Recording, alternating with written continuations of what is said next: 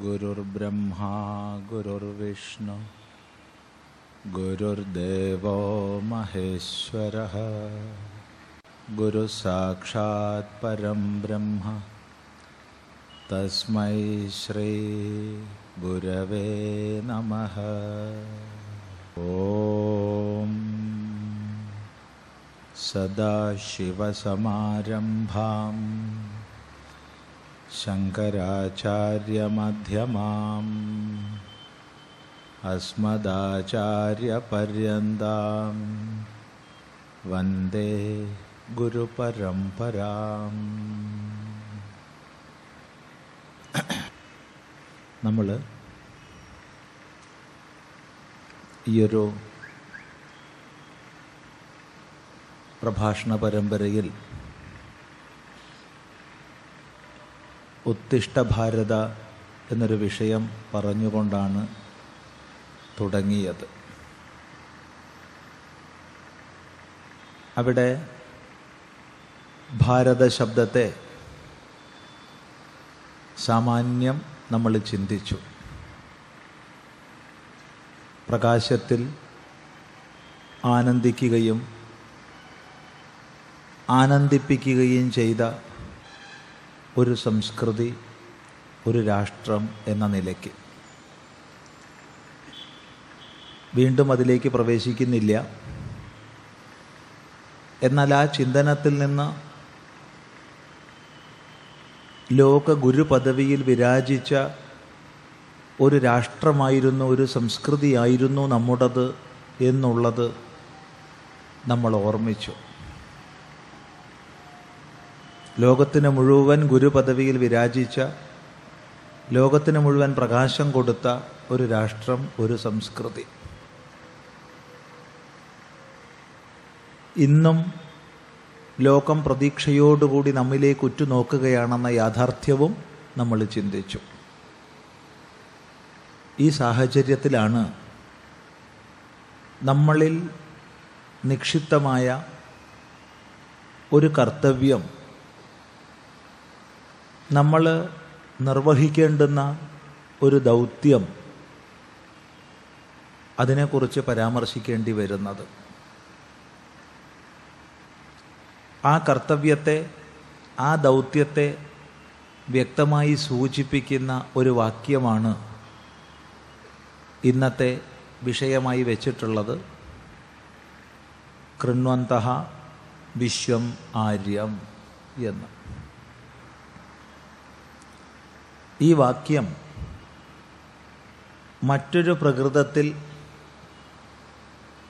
മറ്റൊരു ഉദ്ദേശ്യത്തിൽ വേദത്തിൽ പ്രയോഗിക്കപ്പെട്ട ഒരു മന്ത്രത്തിൽ നിന്ന് അടർത്തിയെടുത്ത വാക്യമാണ്. ഒന്നുകൂടി വ്യക്തമായി പറഞ്ഞാൽ ഋഗ്വേദ സംഹിതയിൽ സോമസ്തുതി ചെയ്യുന്ന അനേകം മന്ത്രങ്ങൾ അനേകം സൂക്തങ്ങൾ പല സ്ഥലങ്ങളിലായിട്ടുണ്ട്. അതിൽ മൂന്നാം അധ്യായത്തിൽ പവമാന സോമൻ സർവത്തെയും പവിത്രമാക്കി തീർക്കുന്ന സോമൻ. അതുപോലെ യജ്ഞത്തിൽ മുഖ്യമായി വിനിയോഗിക്കുന്ന സോമങ്ങൾ സോമരസം സോമം. ഈ സോമങ്ങളെയും സോമനെയും സ്തുതിക്കുന്ന കുറേ മന്ത്രങ്ങളുണ്ട്. ആ കൂട്ടത്തിൽ ഒരു മന്ത്രത്തിൽ നിന്ന് ചെറിയൊരു ഭാഗം അടർത്തിയെടുത്തതാണ് കൃണ്വന്തോ വിശ്വമാര്യം എന്ന പദം. പൊതുവെ സനാതനധർമ്മ സദസ്സുകളിൽ അതുപോലെ പല സ്ഥാപനങ്ങളിൽ സമാജത്തിന് മഹിമയാർന്നൊരു സന്ദേശം നൽകുന്നതിന്റെ ഭാഗമായിട്ട് ഈ വാക്യം മാത്രം നമ്മൾ അടർത്തി ഉപയോഗിക്കാറുണ്ട്.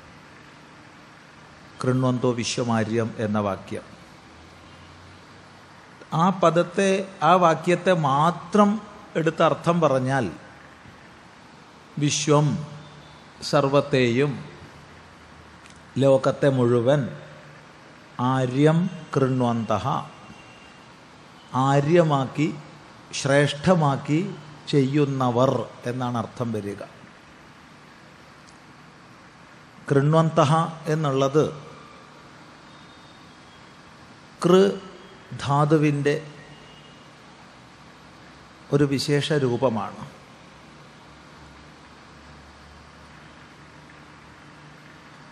ശ്നു പ്രത്യയം വന്ന് അതിൽ ശത്രു എന്ന മറ്റൊരു പ്രത്യയം പ്രവർത്തിച്ച് കൃണ്വത് ശബ്ദം ഉണ്ടാവും കൃണ്വൻ എന്നാവും. അതിന്റെ ബഹുവചന രൂപം കൃണ്വന്ത ചെയ്യുന്നവർ. എന്നർത്ഥം വരും. ഭാഷ്യകാരൻ സായണാചാര്യർ കുറുവന്തഹ എന്നർത്ഥം പറഞ്ഞു തരും. കൃണ്വന്തഹ എന്ന് പറഞ്ഞാൽ കുറുവന്തഹ ചെയ്യുന്നവർ. എന്തിനെ ചെയ്യുന്നവർ?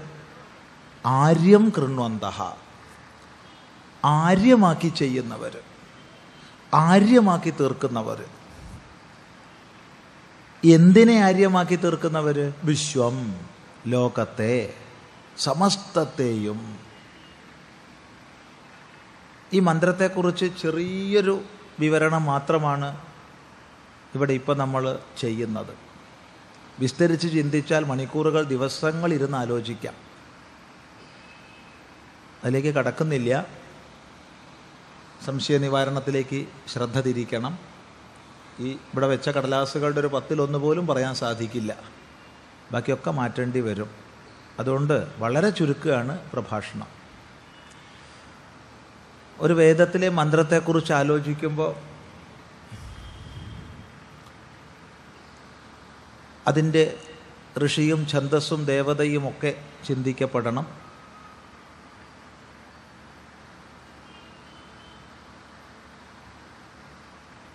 അതിന്റെ അനുഷ്ഠാനം അതിന്റെ വിനിയോഗം ഇതൊക്കെ പഠിക്കണം. അത്ര വിശദമായൊരു പഠനത്തിനിപ്പോൾ മുതിരുന്നില്ല. ഈ പദത്തിന്റെ അർത്ഥം മാത്രം പറഞ്ഞ് അങ്ങ് പോവാം. എന്താ മന്ത്രം പറഞ്ഞു തരുന്നത് ഇന്ദ്രം വർദ്ധന്ത അപ്തുര. കൃണ്വന്തോ വിശ്വമാര്യം അപഘ്നന്തോ അരാവണ ഇതാണ് ഗായത്രി ഛന്ദസ്സിലുള്ള ഈ മന്ത്രം. ഇതിന്റെ ഛന്ദസ് ഗായത്രിയാണ്. ദേവത നേരത്തെ പറഞ്ഞു പവമാന സോമനാണ് പവമാന സോമങ്ങളെന്നും പറയാം. പവിത്രമാക്കി തീർക്കുന്നവൻ എന്നാണ് പവമാനൻ എന്നതിനർത്ഥം. അപ്പോൾ യജ്ഞത്തെയും ലോകത്തെ അഖിലവും പവിത്രമാക്കി തീർക്കുന്ന സോമൻ അഥവാ സോമങ്ങൾ. ഇതിന്റെ ഋഷി കാശ്യപോനിധ്രുവി എന്നൊരു മഹർഷിയാണ്. കാശ്യപോനിധ്രുവി എന്നൊരു മഹർഷിയാണ്. എന്താണ് സാമാന്യ അർത്ഥം നോക്കൂ. ഇന്ദ്രം വർദ്ധന്ത ഇന്ദ്രനെ വർദ്ധിപ്പിക്കുന്നവർ ഇന്ദ്രനെ വർദ്ധിപ്പിക്കുന്നവർ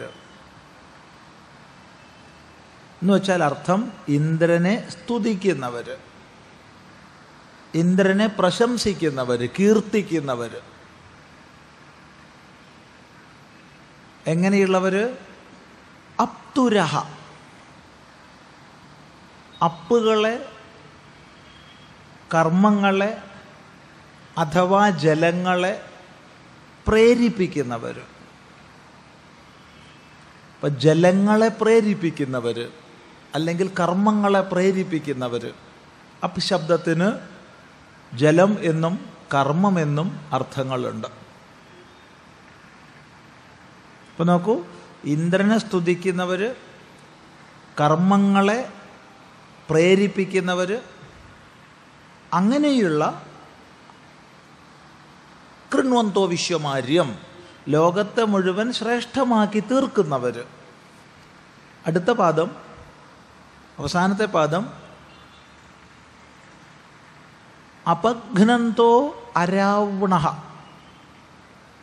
അപഘ്നന്ത ഹിംസയന്ത നശിപ്പിക്കുന്നവർ കൊല്ലുന്നവർ ഇല്ലാതാക്കുന്നവർ എന്തിനെ ഇല്ലാതാക്കുന്നവർ അരാവണ സാധാരണ സംസ്കൃത ജ്ഞാനം കൊണ്ട് ഇതിന്റെ അർത്ഥം മനസ്സിലാക്കാൻ ഒരു വഴിയുമില്ല. അപ്പം നമ്മൾ നമുക്ക് സ്വീകാര്യമായിട്ടുള്ള ഒരു വഴി ഭാഷ്യകാരന്മാർ വ്യാഖ്യാതാക്കൾ പൂർവാചാര്യന്മാർ എന്ത് പറഞ്ഞു എന്നു എന്നുള്ളതിനെ അനുസരിക്കുക എന്നുള്ളതാണ്. അങ്ങനെ നമ്മൾ സായണാചാര്യരെ ശ്രദ്ധിക്കുമ്പോൾ സായണാചാര്യർ അർത്ഥം പറഞ്ഞു തരും. അരാവണ അദാതൃൻ. എന്ന്. അരാവണ എന്നുള്ള ശബ്ദത്തിന് അദാതൃൻ എന്നാണ് അർത്ഥം. ദാനം ചെയ്യാത്തവരെ എന്നർത്ഥം. ഇപ്പൊ ദാനം ചെയ്യാത്തവരെ നശിപ്പിക്കുന്നവര് ഇന്ദ്രനെ സ്തുതിക്കുന്നവര് കർമ്മങ്ങളെ പ്രേരിപ്പിക്കുന്നവര് ഇങ്ങനെ മൂന്ന് വിശേഷണങ്ങൾ ഇതിൽ നൽകി ആരെ സംബന്ധിച്ച്? ലോകത്തെ ശ്രേഷ്ഠമാക്കി തീർക്കുന്നവരെ സംബന്ധിച്ച്. തീർത്തും ആ വേദമന്ത്രത്തിലെ പ്രകൃതത്തിനനുസരിച്ച് മാത്രം പറഞ്ഞാൽ ഇത് സോമങ്ങളെ സ്തുതിക്കുകയാണ് ഈ മൂന്ന് വിശേഷണങ്ങളെ കൊണ്ട്. ഇതാണ് സത്യസന്ധമായി പറഞ്ഞാൽ എന്നാൽ നമ്മൾ ഏത് ഭാവത്തെയാണോ ഉപാസിക്കുന്നത് നമ്മൾ ഏത് ഭാവത്തെയാണോ സ്തുതിക്കുന്നത് നമ്മൾ ഏത് സന്ദേശത്തെയാണോ പ്രകീർത്തിക്കുന്നത് ആ ഭാവം ആ സന്ദേശം നമ്മളിലൂടെ ആവിഷ്കൃതമാവും. നിരന്തരം നമ്മൾ സ്തുതിക്കുന്ന ഭാവം നമ്മിൽ വന്നു ചേരും. എന്തിനെ നമ്മൾ നിരന്തരം കീർത്തിക്കുന്നുവോ ആ ഭാവം നമ്മിലുണ്ടാവും. അപ്പോ ഈ സോമദേവതകളെ സംബന്ധിച്ചോ സോമനെ സംബന്ധിച്ചോ ആവട്ടെ സ്തുതി ഈ സ്തുതിയെ നമ്മൾ ആത്മസാത്കരിക്കും നമ്മുടേതാക്കി തീർക്കും. അപ്പൊ ദേവതയെ സംബന്ധിച്ച് പറഞ്ഞ ആശയം സ്തുതിക്കുന്നവനെ സംബന്ധിച്ചും ഉള്ളതായി തീരും ശ്രദ്ധിക്കുക നമ്മൾ ഒന്നിച്ച് പോകണം അങ്ങനെയാവുമ്പോഴാണ് നമുക്ക് വലിയൊരു സന്ദേശം ലഭിക്കുന്നത്. ആ സന്ദേശം ലോകത്തെ മുഴുവൻ നമുക്ക് ശ്രേഷ്ഠമാക്കി തീർക്കാം എന്ന സന്ദേശമാണ്. ലോകത്തെ മുഴുവൻ ശ്രേഷ്ഠമാക്കി തീർക്കുന്നവരാണ് സോമന്മാർ അല്ലെങ്കിൽ സോമം ആ സോമത്തെ സ്തുതിക്കുന്നതിലൂടെ നമുക്ക് ലോകത്തെ ശ്രേഷ്ഠമാക്കി തീർക്കാം. അപ്പം നമ്മുടെ മുമ്പിൽ ഒരു ദൗത്യമായി. എന്താ ദൗത്യം? വിശ്വത്തെ മുഴുവൻ നമുക്ക് ആര്യമാക്കാം. ഇവിടെ നമ്മുടെ ഉള്ളിൽ കടന്നുകൂടിയ മാക്സ് മുള്ളർ മെക്കാളെ കൂട്ടുകെട്ടുണ്ട്. അതിനൊന്ന് പുറത്താക്കണം. സാമാന്യ വിദ്യാഭ്യാസം നേടിയവരുടെയൊക്കെ ഉള്ളിൽ ഈ മാക്സ് മുള്ളർ മെക്കാളെ കൂട്ടുകെട്ടുണ്ട്. അതിനെയും വഹിച്ചുകൊണ്ടാണ് നമ്മൾ നടക്കുന്നത് എന്ന് പറയുമ്പോൾ ആര്യൻ എന്ന ശബ്ദം പറയുമ്പോഴത്തേക്ക് തന്നെ മധ്യപൂർവേഷ്യയിൽ നിന്നിങ്ങോട്ട് കുടിയേറിയവൻ. അതെവിടുന്ന് എതിലെ കുടിയേറിയവൻ ഹിന്ദുക്കുഷ് വഴി ഇങ്ങോട്ട് കുടിയേറിയവൻ. എന്നിട്ട് ഇവിടുത്തെ തനത് വംശജരെ ആട്ടി ഓടിച്ചവൻ. എന്നിട്ട് തന്റെതായ സംസ്കാരത്തെ സ്ഥാപിച്ചവൻ. അങ്ങനെ കുടിയേറിയ ആര്യന്മാരുടെ ഗ്രന്ഥങ്ങളാണ് വേദങ്ങളും മറ്റും. ഇവിടുത്തെ തനത് ദേശീയരായിരുന്ന ദ്രാവിഡരെ അടിച്ചോടിച്ചു തെക്കൻ ഭാഗത്തേക്ക്. പോരെങ്കിൽ വേദത്തിൽ അവർക്ക് ദസ്യു ശബ്ദം കൊടുത്ത് അപമാനിച്ചു. അതും പോരെങ്കിൽ ഇതിഹാസങ്ങളാകുമ്പോഴത്തേക്ക് അവർക്ക് വാലും ഫിറ്റ് ചെയ്ത് കൊടുത്തു. നോക്കണേ ഇതിഹാസങ്ങളാവുമ്പോഴത്തേക്ക് വാൽമീകി രാമായണമൊക്കെ ആവുമ്പോഴത്തേക്ക് അവന്മാർക്കൊക്കെ വാലും ഫിറ്റ് ചെയ്ത് കൊടുത്തു. ഇങ്ങനെയൊക്കെയാണ് നമ്മളെ പഠിപ്പിക്കുന്നതും നമ്മൾ പഠിക്കുന്നതും. എങ്കിൽ ഒന്നേ പറയാനുള്ളൂ. ഏതൊരു ശാസ്ത്രത്തെയും അതിന്റെ ശുദ്ധ സമ്പ്രദായത്തോടു കൂടി നമ്മൾ സമീപിക്കണം. അറിയാത്തത് അറിയില്ല എന്ന് പറയാനുള്ള ആർജവം വേണം. ഇത് മുഖ്യമാണ്. സാധാരണ ഇംഗ്ലീഷ് പഠിച്ചിട്ട് ഒരാൾ മെഡിക്കൽ സയൻസ് പഠിച്ചു. മെഡിക്കൽ ടെർമിനോളജി അയാൾക്ക് അറിയില്ല വെച്ചാൽ പലപ്പോഴും അയാൾക്ക് ഉൾക്കൊള്ളാൻ കഴിയില്ല. സാധാരണ ഇംഗ്ലീഷ് പഠിച്ചു ലീഗൽ ടെർമിനോളജി അറിയില്ല വെച്ചാൽ നിയമപുസ്തകങ്ങൾ അയാൾക്ക് വ്യാ വ്യാഖ്യാനിക്കാൻ കഴിയില്ല. ഓരോന്നിനും അതതിന്റെ സംജ്ഞകളുണ്ട്. വേദത്തിൽ വിനിയോഗിക്കപ്പെട്ട ശബ്ദങ്ങളുടെ അർത്ഥങ്ങൾ നിരുക്തത്തിനനുസരിച്ചും വ്യാകരണത്തിനനുസരിച്ചും മനസ്സിലാക്കേണ്ടതാണ്.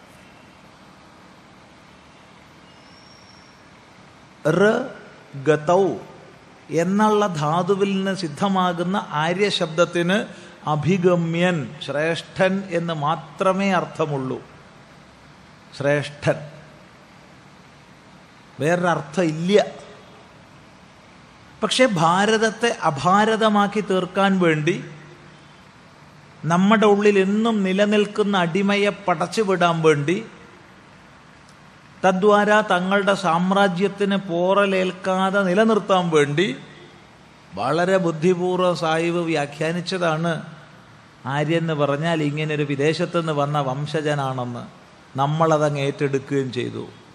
വേഗം പഠിക്കുന്നവരാ നമ്മൾ ആകെ ഒരു സമാധാനം അവിടെ മാത്രമേ ഉള്ളൂ. നമ്മൾ ഒരിക്കലും നശിക്കാനൊന്നും പോകുന്നില്ല എന്നുള്ളതിനൊരു സമാധാനം നൽകുന്ന ആശയം ഇതാണ് നമ്മൾ എളുപ്പം പഠിപ്പിക്കാൻ സാധിക്കും. കാരണം സഹസ്രാബ്ദങ്ങളായി നമ്മൾ പഠിച്ചു വെച്ച ആശയങ്ങളെ വെറും രണ്ട് ശതകങ്ങളെ കൊണ്ട് മാറ്റി മറിച്ചു. രണ്ട് ശതകമായിട്ടില്ല ഒന്നേ മുക്കാൽ ശതകം കൊണ്ട്. ആയിരത്തി എണ്ണൂറ്റി മുപ്പത്തിയാറിലാണല്ലോ ഇംഗ്ലീഷ് വിദ്യാഭ്യാസം ഇവിടെ തുടങ്ങിയത് തന്നെ. അതിനുശേഷമുള്ള ചുരുങ്ങിയ കാലം കൊണ്ട് നമ്മുടെ ഉള്ളിലൊക്കെ ഈ മാറ്റം വരുത്തി കഴിഞ്ഞു. ആര്യൻ എന്നങ്ങ് പറയുമ്പോഴത്തേക്ക് വിദേശിയിൽ എന്നൊരു സങ്കല്പം നമ്മളിൽ വന്നു കഴിഞ്ഞു. അതാ പറഞ്ഞത് നമ്മൾ എളുപ്പം പഠിക്കുന്നവരാ. ഇതൊരു സമാധാനത്തെ നൽകുന്ന വിഷയമാ. ഇതൊരു സമാശ്വാസത്തെ നൽകുന്ന വിഷയമാ. ആര് പഠിപ്പിച്ചാലും നമ്മൾ പഠിച്ചോളും. അതൊരു ഗുണമാ. അതുകൊണ്ട് തന്നെ നമ്മളുടെ കർത്തവ്യം ശരിക്ക് പഠിപ്പിക്കുക എന്നുള്ളതാണ്. നമ്മളെ അടിമകളാക്കി വെക്കാൻ വേണ്ടി ബോധപൂർവം അവൻ പഠിപ്പിച്ചതിനെ മാറ്റി പറഞ്ഞു കൊടുക്കുക എന്നുള്ളതാണ്. അതുകൊണ്ട് ആര്യ ശബ്ദത്തിന് മറ്റൊരർത്ഥം സ്വീകരിക്കരുത്. ശ്രേഷ്ഠനെന്ന് മാത്രമേ അർത്ഥമുള്ളൂ. അപ്പോൾ വിശ്വത്തെ ലോകത്തെ ശ്രേഷ്ഠമാക്കി ചെയ്യുന്ന നമ്മൾ വിശ്വം ആര്യം കൃണ്വന്ത ലോകത്തെ മുഴുവൻ ശ്രേഷ്ഠമാക്കി ചെയ്യാം നമുക്ക്. ഈ ലോകത്തെ മുഴുവൻ നമുക്ക് ശ്രേഷ്ഠമാക്കി തീർക്കാം. ഇതാണ് നമ്മുടെ മുമ്പിലുള്ള ദൗത്യം. ഇത് ലോകം നമ്മിൽ നിന്ന് പ്രതീക്ഷിക്കുന്നുണ്ട്. കാരണം ഭാരതത്തിലേക്ക് പ്രതീക്ഷാനിർഭരമായ മനസ്സോടുകൂടി ഇന്ന് ലോകം ഉറ്റുനോക്കുന്നുണ്ട്. അത് ശ്രദ്ധിക്കുക. ലോകം ഉറ്റുനോക്കുകയാണ് ഭാരതത്തിലേക്ക് ഭാരതീയ ദർശനങ്ങളിലേക്ക്. അവിടെയാണ് ഈ സന്ദേശം നമുക്ക് ലോകത്തെ ശ്രേഷ്ഠമാക്കി തീർക്കാം. എങ്ങനെ? എന്താണ് അതിനുള്ള കർമ്മ പദ്ധതി മൂന്ന് കർമ്മപദ്ധതിയാണ്. ഒന്ന് ഇന്ദ്രം വർദ്ധന്ത രണ്ട് അപ്തുരഹ. മൂന്ന് അരാവണ അപഘ്നന്ത മൂന്നേ മൂന്ന് കർമ്മങ്ങൾ ചെയ്താൽ മതി. നമുക്ക് സ്വയം ശ്രേഷ്ഠരാവാനും ഈ ലോകത്തെ ശ്രേഷ്ഠമാക്കാനും. ഒന്ന് ഇന്ദ്രം വർദ്ധന്ത ഇന്ദ്രനെ സ്തുതിക്കുന്നവര് ഈ ഇന്ദ്രൻ എന്ന് പറയുമ്പോൾ പുരാണങ്ങളിൽ കാണുന്ന ഇന്ദ്രനല്ല കേട്ടോ ഇത് വേദമാണ്. വേദത്തിലെ ഇന്ദ്രനാണ്. പുരാണങ്ങളിൽ ഇന്ദ്രൻ എന്ന് പറഞ്ഞാൽ ദേവേന്ദ്രൻ കാമവും ക്രോധവും അസത്യവും അസൂയയും എല്ലാം തികഞ്ഞ ഒരാളായിട്ടാണ് നമ്മൾ കാണുന്നത് പുരാണങ്ങളിൽ. ആ ഇന്ദ്രനല്ല.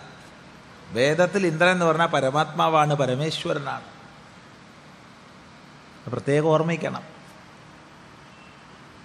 ഇപ്പോൾ ഇന്ദ്രം ഇന്ദ്രനെ പരമേശ്വരനെ പരമാത്മാവിനെ സർവേശ്വരനെ വർദ്ധന്ത വർദ്ധയന്ത സ്തുതിക്കുന്നവരായിട്ട് വർദ്ധിപ്പിക്കുന്നവരായിട്ട് നമുക്ക് കഴിയാം. സ്വയം ജീവിതത്തിൽ ഈശ്വര സ്തുതിപരമായ ക്രമത്തിൽ ജീവിതത്തെ ചിട്ടപ്പെടുത്തുക. വാക്കുകൊണ്ടും ശരീരപ്രവൃത്തി കൊണ്ടും മനസ്സുകൊണ്ടും നമ്മൾ ചെയ്യുന്ന എല്ലാ കർമ്മങ്ങളും ഈശ്വരാരാധനയായി തീരട്ടെ ഈശ്വരാരാധന എന്ന് പറഞ്ഞിട്ട് ഏതെങ്കിലും ദേവാലയത്തിൽ പോയിട്ട് എന്തെങ്കിലും ചെയ്തിട്ട് കാര്യമില്ല. മറിച്ച് നമ്മൾ ചെയ്യുന്ന കർമ്മങ്ങൾ ഈശ്വര പൂജയാവുക. ഈ പ്രപഞ്ചമഖിലവും ഒരു മഹായജ്ഞതന്തുവാൽ കോർക്കപ്പെട്ടിരിക്കുന്നുവെന്നും എന്റെ എന്റെ കർമ്മത്തിലൂടെ ഞാൻ ആ അധിയജ്ഞനായിരിക്കുന്ന ഭഗവാനെ പൂജിക്കുകയാണെന്നുള്ള ഭാവനയെ സ്വാംശീകരിക്കുക.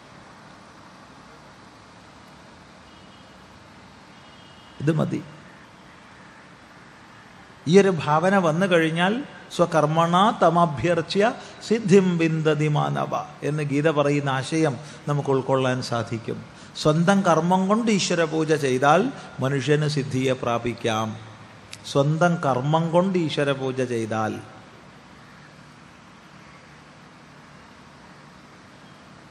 ഈ സ്വന്തം കർമ്മം കൊണ്ട് ഈശ്വര പൂജ ചെയ്യാന്ന് പറയുമ്പോൾ ഈ പ്രപഞ്ചം മുഴുവൻ ഒരു മഹായജ്ഞശാലയാണെന്നും പരസ്പരം യജ്ഞതന്തുവാൽ കോർക്കപ്പെട്ടവരാണ് എല്ലാവരുമെന്നും ഈ യജ്ഞത്തിൽ നിന്ന് പുറമെ ഒന്നുമില്ലെന്നും ഉള്ള ബോധം ഉണ്ടാവുക. ഒരു പുൽക്കൊടി പോലും ഈ യജ്ഞത്തിൽ നിന്ന് അന്യമല്ല. ഒരു പുൽക്കൊടിയെ പോലും എനിക്ക് തള്ളാനില്ല. ആ പുൽക്കൊടി എന്നെ അനുഗ്രഹിക്കുന്നു. ഞാൻ ആ പുൽക്കൊടിയെ നിലനിർത്തുന്നു. ഇങ്ങനെ പരസ്പരം ആദാന പ്രദാനങ്ങളിലൂടെ കോർക്കപ്പെട്ടതാണ് ഈ പ്രപഞ്ചം മുഴുവൻ. അതുകൊണ്ടാണ് ഗീതാകാരൻ പറഞ്ഞത് സഹയജ്ഞാഹ പ്രജാഹ എന്ന് ഈ പ്രപഞ്ചത്തിലെ എല്ലാ പ്രജകളും സഹയജ്ഞന്മാരാണ്. ഒരു മഹത്തായ യജ്ഞത്തിൽ അവനവന്റെ ഭാഗഭാഗിത്വമുള്ളവരാണ്. ഒറ്റയ്ക്കൊറ്റയ്ക്ക് ആരുമില്ല. എന്റെ കർമ്മം നിന്നെ സ്വാധീനിക്കുന്നു നിന്റെ കർമ്മം എന്നെ സ്വാധീനിക്കുന്നു. ഇങ്ങനെ സ്വാധീനിച്ചും സ്വാധീനിക്കപ്പെട്ടുമാണ് ഈ പ്രപഞ്ചം മുഴുവൻ നിലനിൽക്കുന്നത്. ശ്രദ്ധിക്കുക. ഇത് മനസ്സിലാക്കി.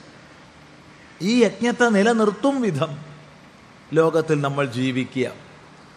അങ്ങനെ അല്ലാതെ ജീവിക്കുന്നത് എന്തിനെ പാചകം ചെയ്യുന്നത് പോലും പാപകരമാണെന്നും അവനവന്റെ താത്പര്യം മാത്രം മുൻനിർത്തി ജീവിക്കുന്നവൻ കള്ളനാണെന്നും ഒക്കെ ഗീതാകാരൻ പറയുന്നത് ശ്രദ്ധിക്കുക. തൈർദത്താൻ അപ്രദായഭ്യോ യോ ഭുങ്ക്തേ സ്തേന ഏവസ ആരാണോ ദേവതകളുടെ അനുഗ്രഹം കൊണ്ട് സിദ്ധിച്ച വസ്തുവകകളെ അവിടെ സമർപ്പിക്കാണ്ട് ഒറ്റയ്ക്ക് കഴിക്കണത് ഒറ്റയ്ക്ക് ജീവിക്കണത് അവൻ കള്ളനാണ്. ഭുഞ്ചതേത്തെ ത്വഖം പാപ ഏ പചന്തി ആത്മകാരണാത്. തനിക്ക് വേണ്ടി മാത്രം പാചകം ചെയ്യുന്നവൻ അന്നത്തെ അല്ല ഭുജിക്കണത് പാപത്തെയാണ്. അപ്പൊ ഈ വക സന്ദേശങ്ങളെ ഉൾക്കൊണ്ട് സമഷ്ടിയെക്കുറിച്ച് ചിന്തിച്ച് യജ്ഞഭാവനയിൽ ജീവിക്കുക. അതാണ് ഇന്ദ്രം വർദ്ധന്ത പരമാത്മാവിനെ സ്തുതിക്കുന്നവരായിട്ട് ഈശ്വരാരാധന ചെയ്യുന്നവരായിട്ട് കഴിയുക ലോകത്തിൽ അത് കഴിഞ്ഞ ദിവസം നമ്മൾ ആചരണവും ശാസ്ത്രവും തമ്മിലുള്ള ബന്ധത്തെക്കുറിച്ച് സൂചിപ്പിച്ചു. ഇന്നലെ അറിവും ആചരണവും തമ്മിലുള്ള ബന്ധത്തെക്കുറിച്ച്. ഈ അറിവും ആചരണവും തമ്മിലുള്ള ബന്ധം മനസ്സിലാക്കാതെ ഈശ്വരാരാധന ചെയ്യാന്ന് പറഞ്ഞാൽ എന്തെങ്കിലും ഏതെങ്കിലും താന്തോന്നിത്വം ചെയ്യുന്നതിനെയും ഈശ്വരാരാധനയായിട്ട് കൂട്ടും. മിണ്ടപ്രാണികളെ കൊണ്ടുവന്ന് ഉപദ്രവിക്കുന്നത് ആനയെ കൊണ്ടുവന്ന് ഉപദ്രവിക്കണത് അതും ഈശ്വരാരാധനയായി കൂട്ടും. കരിമരുന്ന് പൊട്ടിച്ച് പരിസര മലിനീകരണം ചെയ്ത് ലക്ഷക്കണക്കിന് രൂപ കത്തിച്ചു കളയുന്നത് അതും ഈശ്വരാരാധനയായി കൂട്ടും ഭഗവാൻ അയ്യപ്പൻ ഏറ്റവും ഇഷ്ടപ്പെട്ട വഴിപാട് വെടി വഴിപാട് അതും ഈശ്വരാരാധനയായി കൂട്ടും ചിന്തിക്കുക അതുകൊണ്ടാണ് അറിവും ആചരണവും തമ്മിലുള്ള ബന്ധം നമ്മൾ ഇന്നലെ ചിന്തിച്ചത്. അറിഞ്ഞാചരിക്കണമെന്നുള്ളത്.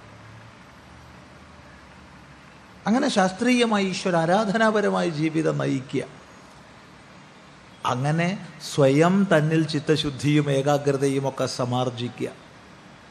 ഇങ്ങനെ ഇന്ദ്രം വർദ്ധന്ത പരമാത്മാവിനെ സ്തുതിക്കുന്നവരായിട്ട് അതിലൂടെ രണ്ടാമത്തതിലേക്ക് നമ്മൾ എത്തും. എന്താണത്? അത്തുരഹ കർമ്മങ്ങളിലെ പ്രേരിപ്പിക്കുന്നവരായിട്ട് തുടക്കത്തിൽ സൂചിപ്പിച്ചു ഇത് സോമനെ സംബന്ധിക്കുന്നതാണ്.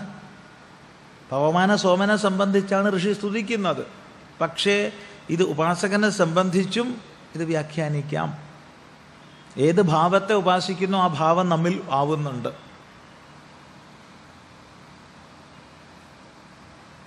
കർമ്മങ്ങളിലേക്ക് അഥവാ കർമ്മങ്ങളെ പ്രേരിപ്പിക്കുന്നവരായിട്ട് ഇത് പറയുമ്പോൾ എല്ലാവർക്കും അറിയാം. ദുഷ്കർമ്മം ചെയ്യാൻ ആരും ആരെയും പ്രേരിപ്പിക്കണ്ട. ദുഷ്കർമ്മത്തിന് പ്രേരണ കൊടുക്കാൻ ഒരു ശാസ്ത്രവും ഒട്ട് ഉപദേശിക്കുകയുമില്ല. അപ്പോൾ പിന്നെ ഇവിടെ കർമ്മത്തിലേക്ക് പ്രേരിപ്പിക്കുന്നവരെന്ന് പറഞ്ഞാൽ അർത്ഥം സ്പഷ്ടമാണ്. സൽക്കർമ്മങ്ങളിലേക്ക് പ്രേരിപ്പിക്കുന്നവർ നമുക്ക് സൽക്കർമ്മങ്ങളിലേക്ക് പ്രേരിപ്പിക്കുന്നവരായി തീരാം. എങ്ങനെയാണ് സൽക്കർമ്മങ്ങളിലേക്ക് പ്രേരിപ്പിക്കുന്നവരാവുക?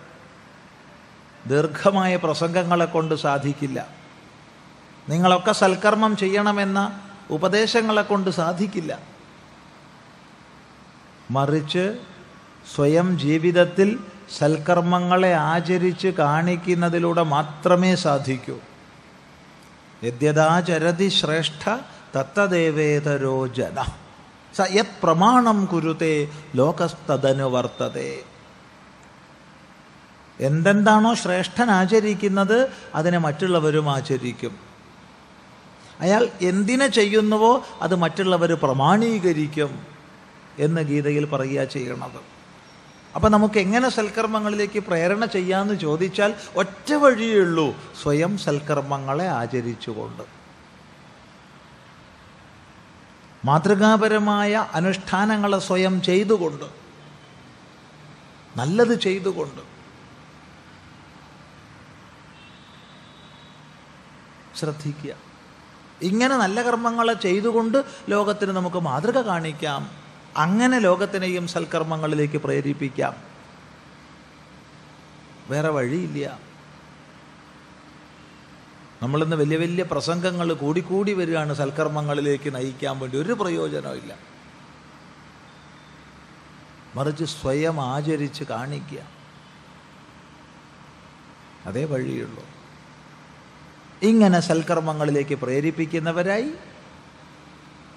പിന്നെ അപഘ്നന്തോ അരാവണ അദാതൃൻ ഹിംസയന്ത ദാനം ചെയ്യാത്തവരെ ഹിംസിക്കുന്നവരായിട്ട്. അയ്യോ അത് കുറച്ച് വിഷമം പിടിച്ച ഉപദേശമാണല്ലോ.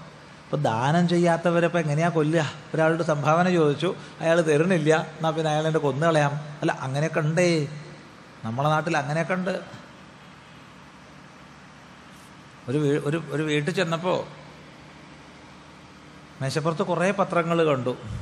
നമ്മൾ അദ്ദേഹത്തോട് ചോദിച്ചു ഇതൊക്കെ നിങ്ങൾ വാങ്ങാറ് വായിക്കാറുണ്ടോ? ഇത്രക്കൊക്കെ പത്രങ്ങൾ? ഒന്നോ രണ്ടൊക്കെ ആണെച്ചാൽ മനസ്സിലാക്കാം. സ്വാമി ഇത് വാങ്ങിയിട്ടില്ല വെച്ചാൽ വിവരം അറിയും ഞാനൊരു കട നടത്തുന്ന ആളാണ്. ഒരു സ്ഥാപനം നടത്തുന്ന ആളാണ്. ഇത് വാങ്ങിയിട്ടില്ല വെച്ചാൽ വിവരം അറിയും ഇങ്ങനെ എന്തൊക്കെ ചെയ്തിട്ടാ സ്ഥാപനം മുന്നോട്ട് കൊണ്ടുപോകണമെന്ന് സ്വാമിക്ക് അറിയോ? ഒരാൾ നേരിട്ട് പറഞ്ഞതാ. അതങ്ങ് വന്ന് ചേർക്കുകയാണ് ഒരു കൊല്ലത്തേക്ക് നിങ്ങൾ എടുത്തോളണം. അവിടെ ചോദ്യമില്ല ഉത്തരമില്ല ഒന്നുമില്ല. എടുത്തോളണം ഒറാൻ എടുക്കാം. അങ്ങനെയാണോ ഇപ്പൊ ഈ അർത്ഥം? ദാനം ചെയ്യാത്തവരെ ഹിംസിക്കുക എന്ന് പറഞ്ഞാൽ നമ്മളും അങ്ങനെ ചെയ്യണം എന്നാണോ പറയണത്? ഏയ് അതല്ല. പിന്നെന്താ? നമ്മുടെ ഒക്കെ ഉള്ളിലുണ്ട് ദാനം ചെയ്യായ്മയുടെ ഒരു ഭാവം. ദാനം ചെയ്യുന്നതിൽ നിന്ന് തടയുന്ന ഒരു ഭാവം നമ്മുടെയൊക്കെ ഉള്ളിലുണ്ട്. ദാനം അവശ്യ കർത്തവ്യമാണ്. അവശ്യ കർത്തവ്യമാണ് ദാനം. ശ്രദ്ധയാദേയം അശ്രദ്ധയാദേയം ശ്രദ്ധയോടുകൂടി ദാനം ചെയ്യപ്പെടേണ്ടതാണ്. അശ്രദ്ധയോടുകൂടി ഒരിക്കലും ദാനം ചെയ്യപ്പെടരുതേ എന്ന് ഋഷി വേദത്തിൽ ഉപദേശിക്കുന്നുണ്ട്. നൂറ് കൈകളെ കൊണ്ട് സമ്പാദിക്കാനും ആയിരം കൈകളെ കൊണ്ട് കൊടുക്കാനും വേദം ഉപദേശിക്കുന്നുണ്ട്. ന്യായമായ വരുമാനത്തിന്റെ വലിയൊരു പങ്ക് ദാനം ചെയ്തിരിക്കണം എന്ന് സ്മൃതികൾ നിർദ്ദേശിക്കുന്നുണ്ട്.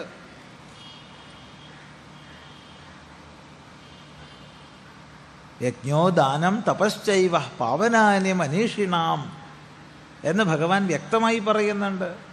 യജ്ഞം ദാനം തപസ് എന്നിവ മൂന്നും നമുക്ക് അന്ധകരണശുദ്ധിയെ നൽകുന്നവയാണ്. അതുകൊണ്ട് ഒരിക്കലും ഉപേക്ഷിക്കരുത് എന്ന്. ഇതൊക്കെ ഉണ്ടെങ്കിലും ആചാര്യന്മാർ അനാദികാലമായി ദാനമഹത്വത്തെ കീർത്തിച്ചിട്ടുണ്ടെങ്കിലും നമ്മുടെ ഉള്ളിൽ ദാനം ചെയ്യാന്നതിൽ നിന്ന് തടയുന്നൊരു വൃത്തിവിശേഷം ഉണ്ട്.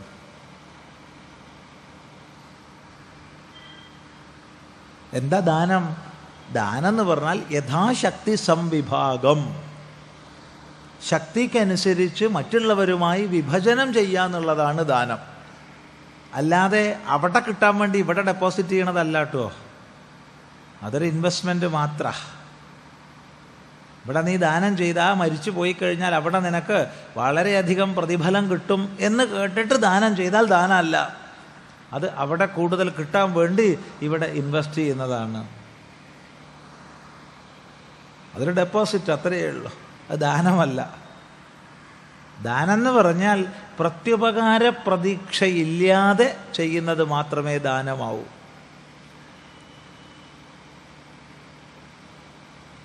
അത് പ്രത്യേകം ശ്രദ്ധിക്കുക. ഇവിടെ നീ ദാനം ചെയ്താൽ നിനക്ക് അവിടെ തിരിച്ചു കിട്ടും അത് പറഞ്ഞാൽ അത് ദാനമല്ല എന്നർത്ഥം.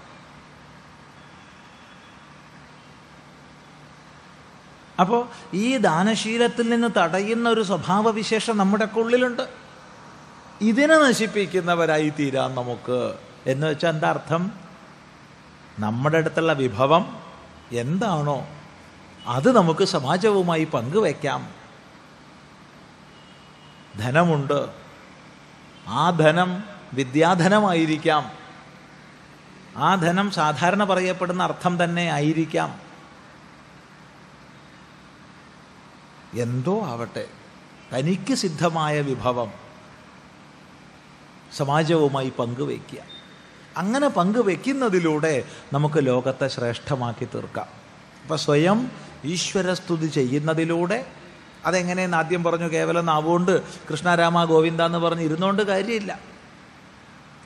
അതല്ല ഈശ്വരസ്തുതി. മറിച്ച് വാക്കുകൊണ്ടും ശരീരം കൊണ്ടും മറ്റ് എല്ലാവിധ കരണങ്ങളെ കൊണ്ടും നമ്മൾ ചെയ്യുന്ന കർമ്മങ്ങളെ ഈശ്വര ആരാധനയാക്കി തീർക്കുക. ദുഃഖവും കഷ്ടപ്പാടുള്ളിടത്ത് നമ്മുടെ സേവന എത്തുക. കണ്ണുനീര് തുടച്ചു കൊടുക്കാൻ നമുക്ക് സാധിക്കുക. ക്ലേശിക്കുന്നവരുടെ പുറമെന്ന് തൊട്ട് തലോടി കൊടുക്കാൻ സാധിക്കുക. എന്താ നമ്മുടെ കൈവശമുള്ള പങ്കുവയ്ക്കാൻ സാധിക്കുക. അതുപോലെ പൂജകൾ ഹോമങ്ങൾ പാഠങ്ങൾ എല്ലാം വേണം. അങ്ങനെ ഈശ്വരസ്തുതി സ്വയം ചെയ്തുകൊണ്ടും സൽക്കർമ്മങ്ങളിലേക്ക് ജനങ്ങളെ പ്രേരിപ്പിച്ചുകൊണ്ടും നമ്മിലെ തദ്വാര സമാജത്തിലെ ദാനശീലമില്ലായ്മയെ ഹിംസിച്ചുകൊണ്ടും നമുക്ക് ലോകത്തെ ശ്രേഷ്ഠമാക്കി തീർക്കാം. ഇങ്ങനെ ശ്രേഷ്ഠമാക്കുന്നവരാണ് സോമന്മാർ അഥവാ സോമങ്ങൾ ഈ സോമസ്തുതി ചെയ്യുന്നതിലൂടെ നമുക്കും അങ്ങനെയായി തീരാം ഇങ്ങനെ നമ്മളായാൽ സംശയമൊന്നുമില്ല. ഇതിന്റെ വ്യത്യസ്ത തലങ്ങൾ ശ്രദ്ധിക്കണം. ഈ പറഞ്ഞ ഓരോന്നിന്റെയും വൈയക്തികവും സാമാജികവും ഒക്കെയായ തലങ്ങൾ ഈ പറഞ്ഞവയ്ക്കുണ്ട്. അവയെ ഉൾക്കൊണ്ട് നമ്മൾ ജീവിച്ചാൽ നമ്മുടെ ഈ സംസ്കൃതി യാതൊരു സംശയവുമില്ല. അതിന്റെ എല്ലാ പൂർവ മഹിമയെയും വീണ്ടും നേടും. ഈ പറഞ്ഞ ക്രമത്തിൽ നമ്മൾ ജീവിച്ചാൽ ലോകം നമ്മിൽ നിന്ന് എന്ത് പ്രതീക്ഷിക്കുന്നോ അത് നമുക്ക് ലോകത്തിന് നൽകാൻ സാധിക്കും. സംശയമൊന്നുമില്ല. വീണ്ടും ഒരിക്കൽ കൂടി ലോക ഗുരു പദവിയിൽ പൂർണമായും ഭാരതം വിരാജിക്കും. ഈ ഒരുറച്ച ദൃഢമായ ശ്രദ്ധയോടുകൂടി നമ്മൾ സൽക്കർമാചരണങ്ങളെ ചെയ്യുക. ഈ ഒരു ദൗത്യം നമ്മുടെ മുമ്പിൽ ഋഷീശ്വരന്മാർ അനാദികാലമായി വെച്ചതാണ് എന്നുള്ളതിനെ തിരിച്ചറിയുക എന്ന് മാത്രം ഈ സന്ദർഭത്തിൽ പറഞ്ഞ് ഒട്ടനവധി കടലാസുകൾ ഇവിടെ സംശയ നിവാരണത്തിനുണ്ട് ഈ പ്രഭാഷണ പരമ്പരയിൽ നമ്മൾ പ്രഭാഷണത്തെക്കാൾ പ്രാധാന്യം കൊടുക്കുന്നത് സംശയ നിവാരണങ്ങൾക്കാണെന്ന് പലവരും പറഞ്ഞു. അതുകൊണ്ട് അല്പം എടുക്കാം വായിക്കാം അറിയണതാണെങ്കിൽ മറുപടി പറയാം. കോഴിക്കോടും പരിസര പ്രദേശങ്ങളിലുമുള്ള ഹിന്ദുക്കൾ. പിതൃക്കൾക്ക് ബലിതർപ്പണം നടത്തുന്ന വരയ്ക്കൽ കടപ്പുറം. ബീച്ച് നവീകരണത്തിന്റെ പേരിൽ സർക്കാർ കയ്യേറിയപ്പോൾ ഹിന്ദു ഐക്യവേദി പോലുള്ള ചില സംഘടനകളല്ലാതെ മറ്റാരും തടയാൻ ശ്രമിച്ചിട്ടില്ല. മറ്റുള്ള സാമുദായിക സംഘടനകൾക്കോ ആശ്രമങ്ങൾക്കോ യാതൊരു പ്രതിഷേധവുമില്ലേ മാനാഞ്ചിറ മൈതാനം മാനാഞ്ചിറ സ്ക്വയർ ആയപ്പോൾ മാനാഞ്ചിറ അയ്യപ്പൻ വിളക്ക് മുതലക്കുളത്തിലായതുപോലെ.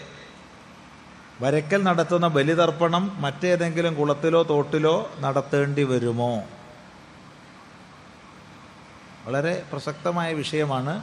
ഇങ്ങനൊരു വിഷയം നമ്മൾ ഇപ്പം മനസ്സിലാക്കുകയാണ്.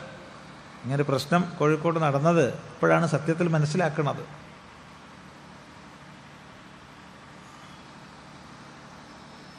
ബീച്ച് നവീകരണം നല്ലതാണ്. അതിനൊന്നും വിരോധം പറയുന്നില്ല. പക്ഷേ ഇതൊക്കെ വിരൽ ചൂണ്ടുന്ന ചില വസ്തുതകളുണ്ട്. ചെറിയ ദൃഷ്ടാന്തത്തിന് ഇവിടെ പരാമർശിക്കപ്പെട്ട ഈ മാനാഞ്ചിറ അയ്യപ്പൻ വിളക്ക് അതിനെക്കുറിച്ച് മാത്രം പറയാം. മാനാഞ്ചിറയിൽ രണ്ട് പരിപാടികൾ നടക്കുമായിരുന്നു.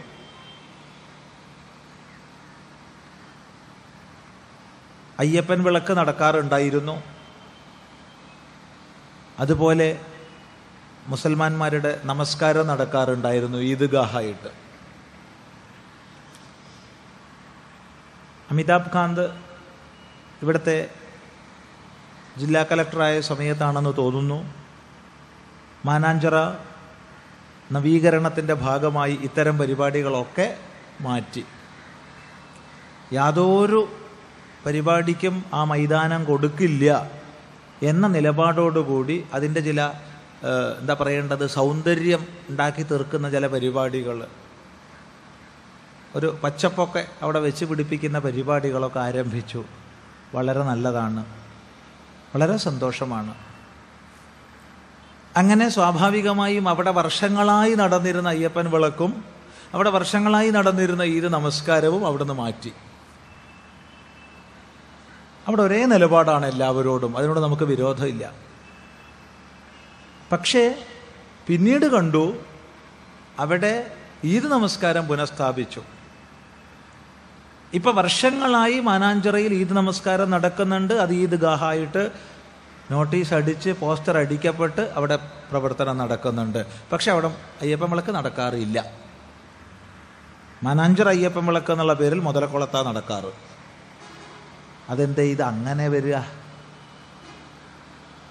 സമീപനം എല്ലാവരോടും ഒരുപോലെ വേണ്ടേ? ഇവിടുത്തെ സമൂഹം ചിന്തിക്കുക എന്തുകൊണ്ടാണിതെന്ന്. ആരെയും സമ്മതിക്കരുത് ആരെയും സമ്മതിക്കരുത്. എല്ലാവരോടും തുല്യ നിലപാട് വേണം. അല്ലാച്ച എല്ലാവരെയും സമ്മതിക്കണം. എല്ലാവരെയും സമ്മതിച്ചു കഴിഞ്ഞാൽ അവിടെ ബ്യൂട്ടിഫിക്കേഷനൊക്കെ തിരിച്ചാവും.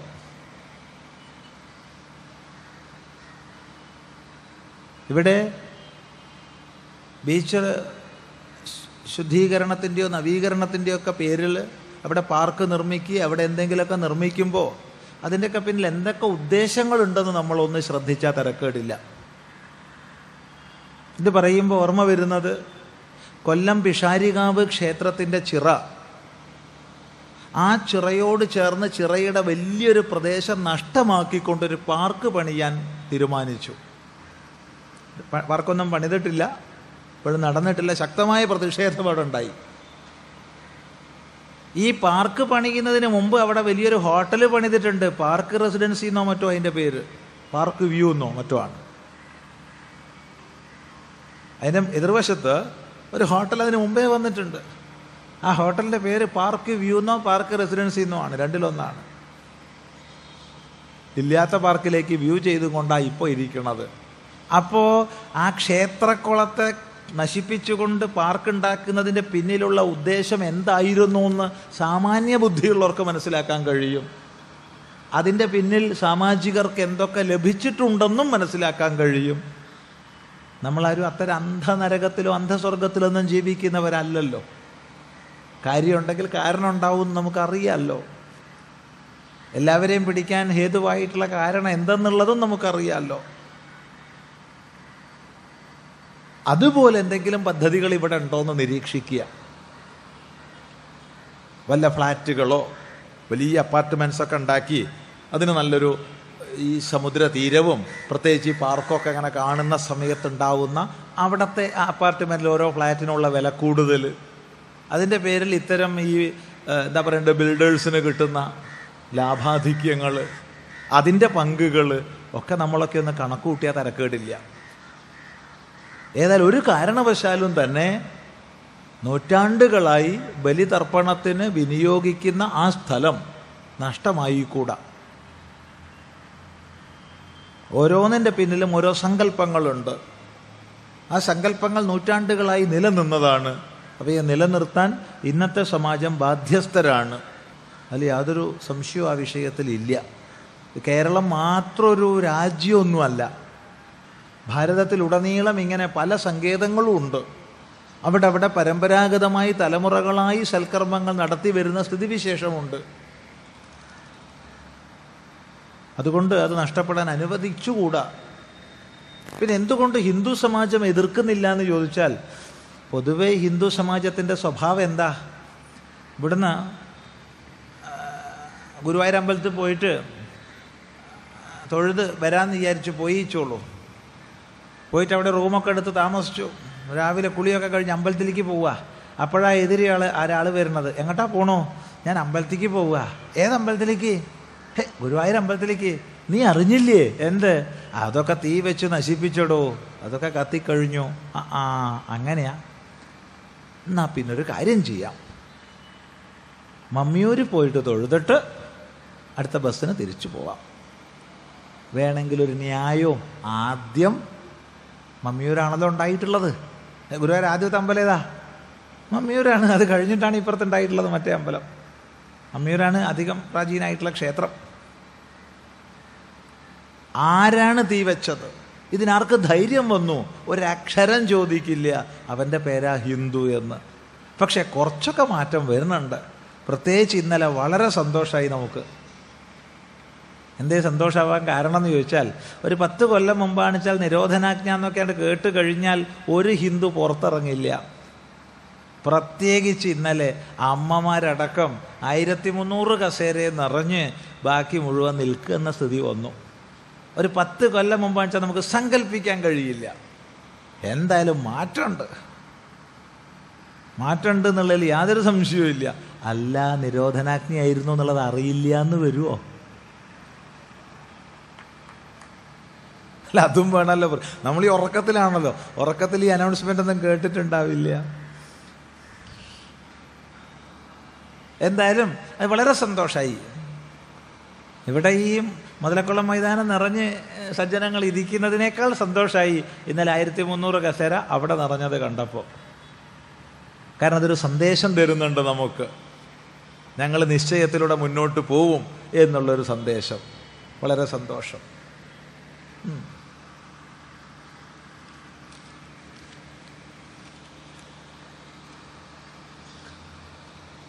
എന്തുകൊണ്ട് ആണ് ഗോക്കൾക്കും ബ്രാഹ്മണർക്കും ശുഭം ആശംസിച്ചതിന് ശേഷം ലോകാസമസ്ത സുഖിനോ ഭവന്തു എന്ന് പറയുന്നത്?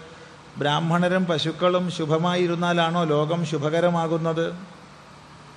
അയ്യോ അങ്ങനെയല്ലല്ലോ. അതിനു മുമ്പും പറഞ്ഞിട്ടുണ്ടല്ലോ. സ്വസ്തി പ്രജാഭ്യ എന്ന് വ്യക്തമായി പറഞ്ഞിട്ടുണ്ടല്ലോ. സകല പ്രജകൾക്കും നന്മ വരട്ടെ. ന്യായമായ മാർഗത്തിലൂടെ ഭൂമിയെ രാജാക്കന്മാർ പരിപാലിക്കട്ടെ. ഭരണാധികാരികൾ ന്യായത്തിന്റെ മാർഗത്തിലൂടെ രാജ്യത്തെ പരിപാലിക്കട്ടെ. ന്യായേന മാർഗേണ മഹിം മഹീഷാഹ പരിപാലയന്താം. ഇത് പറഞ്ഞിട്ട് ഗോബ്രാഹ്മണേഭ്യ ശുഭമസ്തു.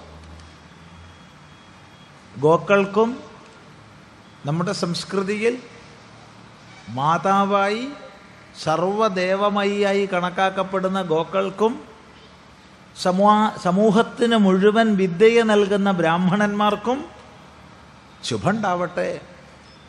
ഗുരുനാഥന്മാർക്ക് ശുഭമുണ്ടായാലേ നമുക്ക് പഠിക്കാൻ കഴിയൂ. അങ്ങനെ സ്വാർത്ഥമെങ്കിലും ആ പ്രാർത്ഥനയുടെ പിന്നിൽ വെച്ചോളൂ. എന്റെ ടീച്ചർക്ക് സൂക്കേടുണ്ടാവരുത്. ടീച്ചർക്ക് സൂക്കേടുണ്ടായാൽ എനിക്ക് പാഠം മുടങ്ങൂലോ എന്ന് വിചാരിച്ചിട്ട് ടീച്ചർക്ക് വേണ്ടി നല്ലത് പ്രാർത്ഥിച്ചൂടെ ഏ? സർവലോകവും സുഖികളായിരിക്കട്ടെ.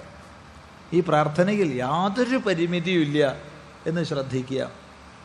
അല്ലെങ്കിൽ ലോകം എന്നതിൽ ഉൾപ്പെടുന്നത് പശു പശു മുതൽ ബ്രാഹ്മണൻ വരെ മാത്രമാണോ? അതുപോലെ ബ്രാഹ്മണാസന്തു നിർഭയാഹ എന്നും പറയുന്നുണ്ടല്ലോ.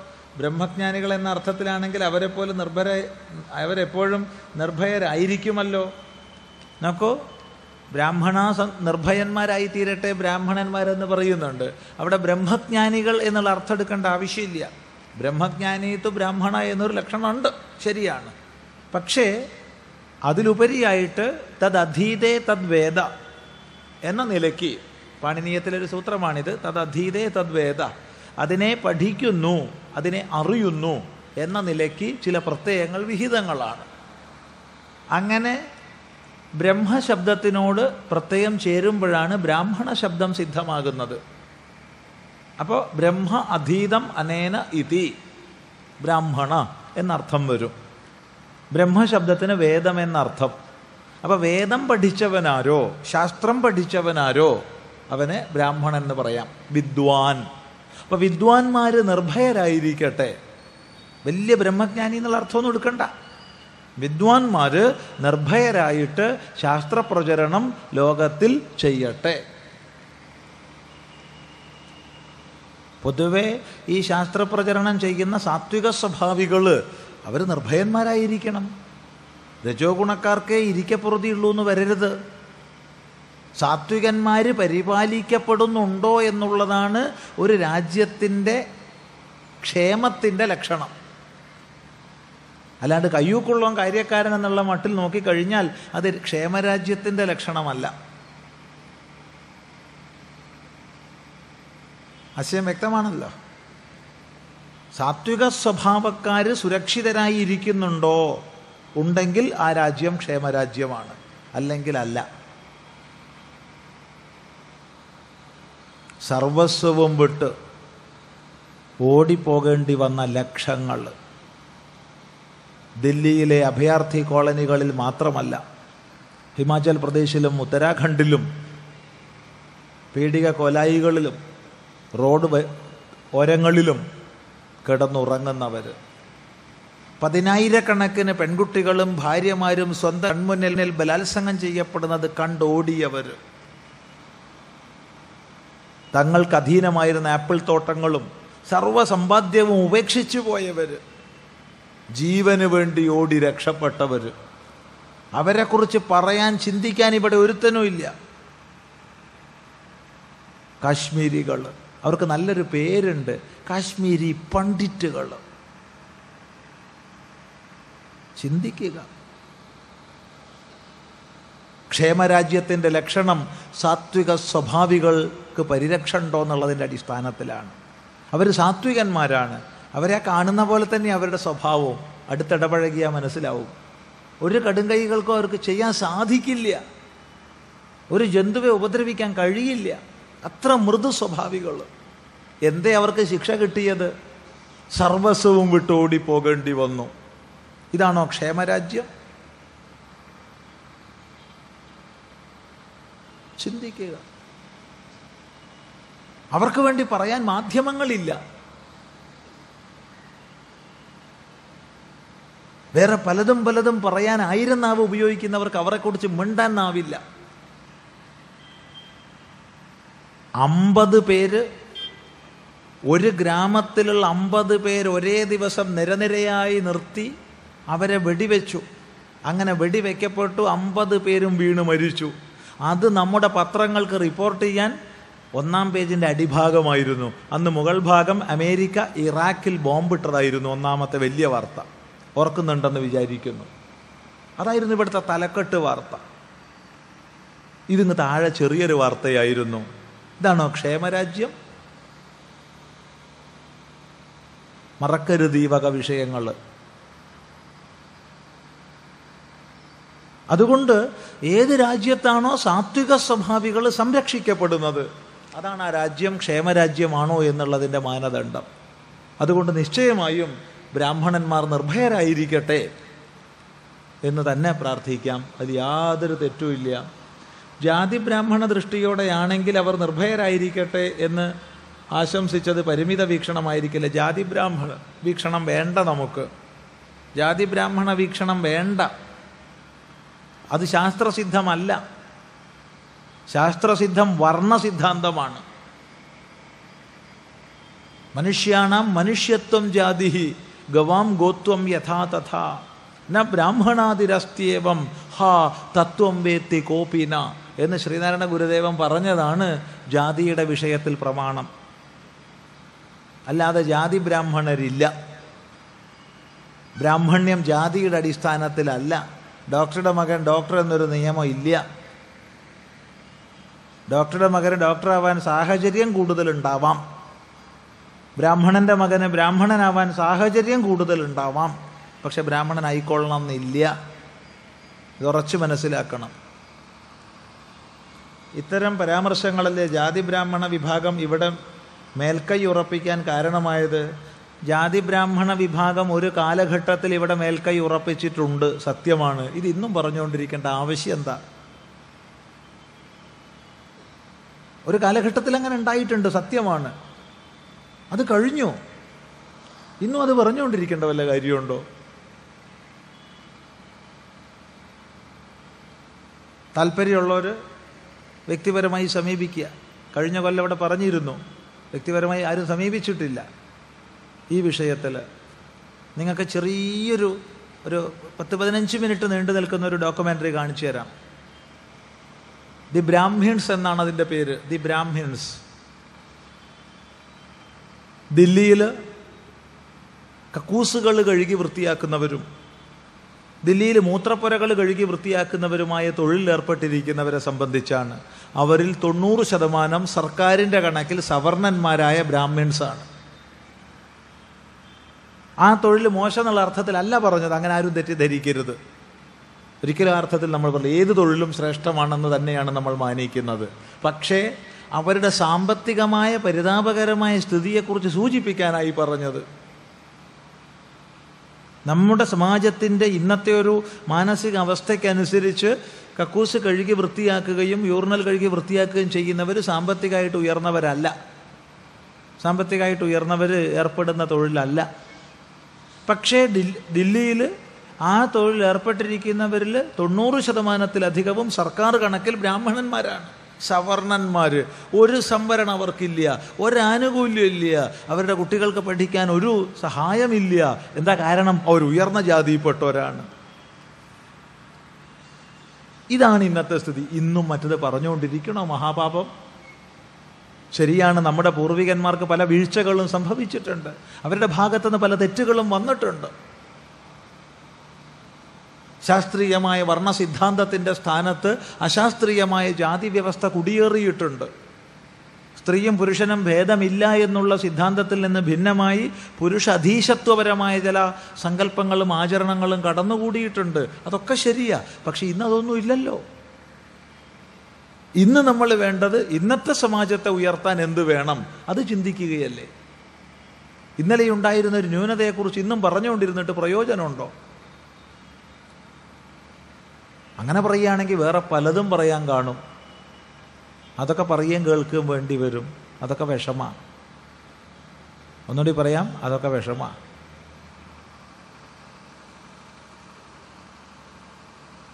ലോകാസമസ്ത സുഖിനോ ലോകാസമസ്ത സുഖിനോ ഭവതു എന്ന മന്ത്രം സായിബാബയുടെ നിർദ്ദേശമനുസരിച്ച് ലോക സമസ്ത ലോക സുഖിനോ ഭവന്തു എന്നാക്കിയിരിക്കുകയാണ്. എന്തുകൊണ്ടാണ് ഭഗവാൻ ശ്രീ സത്യസായി സത്യസായിബാബ ഇങ്ങനെയൊരു മാറ്റം നിർദ്ദേശിച്ചിരിക്കുന്നത്? സ്വാമി ഇതെങ്ങനെ കാണുന്നു? അറിയില്ല. അദ്ദേഹം ജീവനോടുള്ള ആളായതുകൊണ്ട് അദ്ദേഹത്തോട് ചോദിക്കാം. നമ്മളോട് ചോദിച്ചിട്ട് പ്രയോജനമില്ല. പിന്നെ ഇതിൽ എഴുതിയതിൽ ഭവത്തു ലോകാസമസ്ത സുഖിനോ ഭവത്തു എന്ന് പറയില്ല. ഒരു സംസ്കൃതം അറിയുന്ന ആളും അങ്ങനെ പറയില്ല. കാരണം ലോകാഹ എന്നുള്ളതും സമസ്താഹ എന്നുള്ളതും സുഖിനഹ എന്നുള്ളതും ബഹുവചനങ്ങളായതുകൊണ്ട് ഭവത്തു എന്നുള്ള ഏകവചന ശബ്ദം വരില്ല. ഭവന്തു എന്നേ വരൂ. അതുകൊണ്ട് ഭവന്തു തന്നെ പണ്ട് പണ്ടേ ഉള്ളൂ. ഭവത്തു എന്ന് ആരെങ്കിലും കണ്ടിട്ടുണ്ടെങ്കിൽ അത് അച്ചടി തെറ്റായിരിക്കും. അല്ലാതെ നമുക്കറിയില്ല. സമസ്ത ലോക സുഖിനോ ഭവന്തു എന്നുള്ളത് പറയാൻ പറ്റില്ല. നേരിട്ട് ചോദിക്കേണ്ട വിഷയമാണ്. നമ്മളോട് ചോദിക്കേണ്ട വിഷയമല്ല.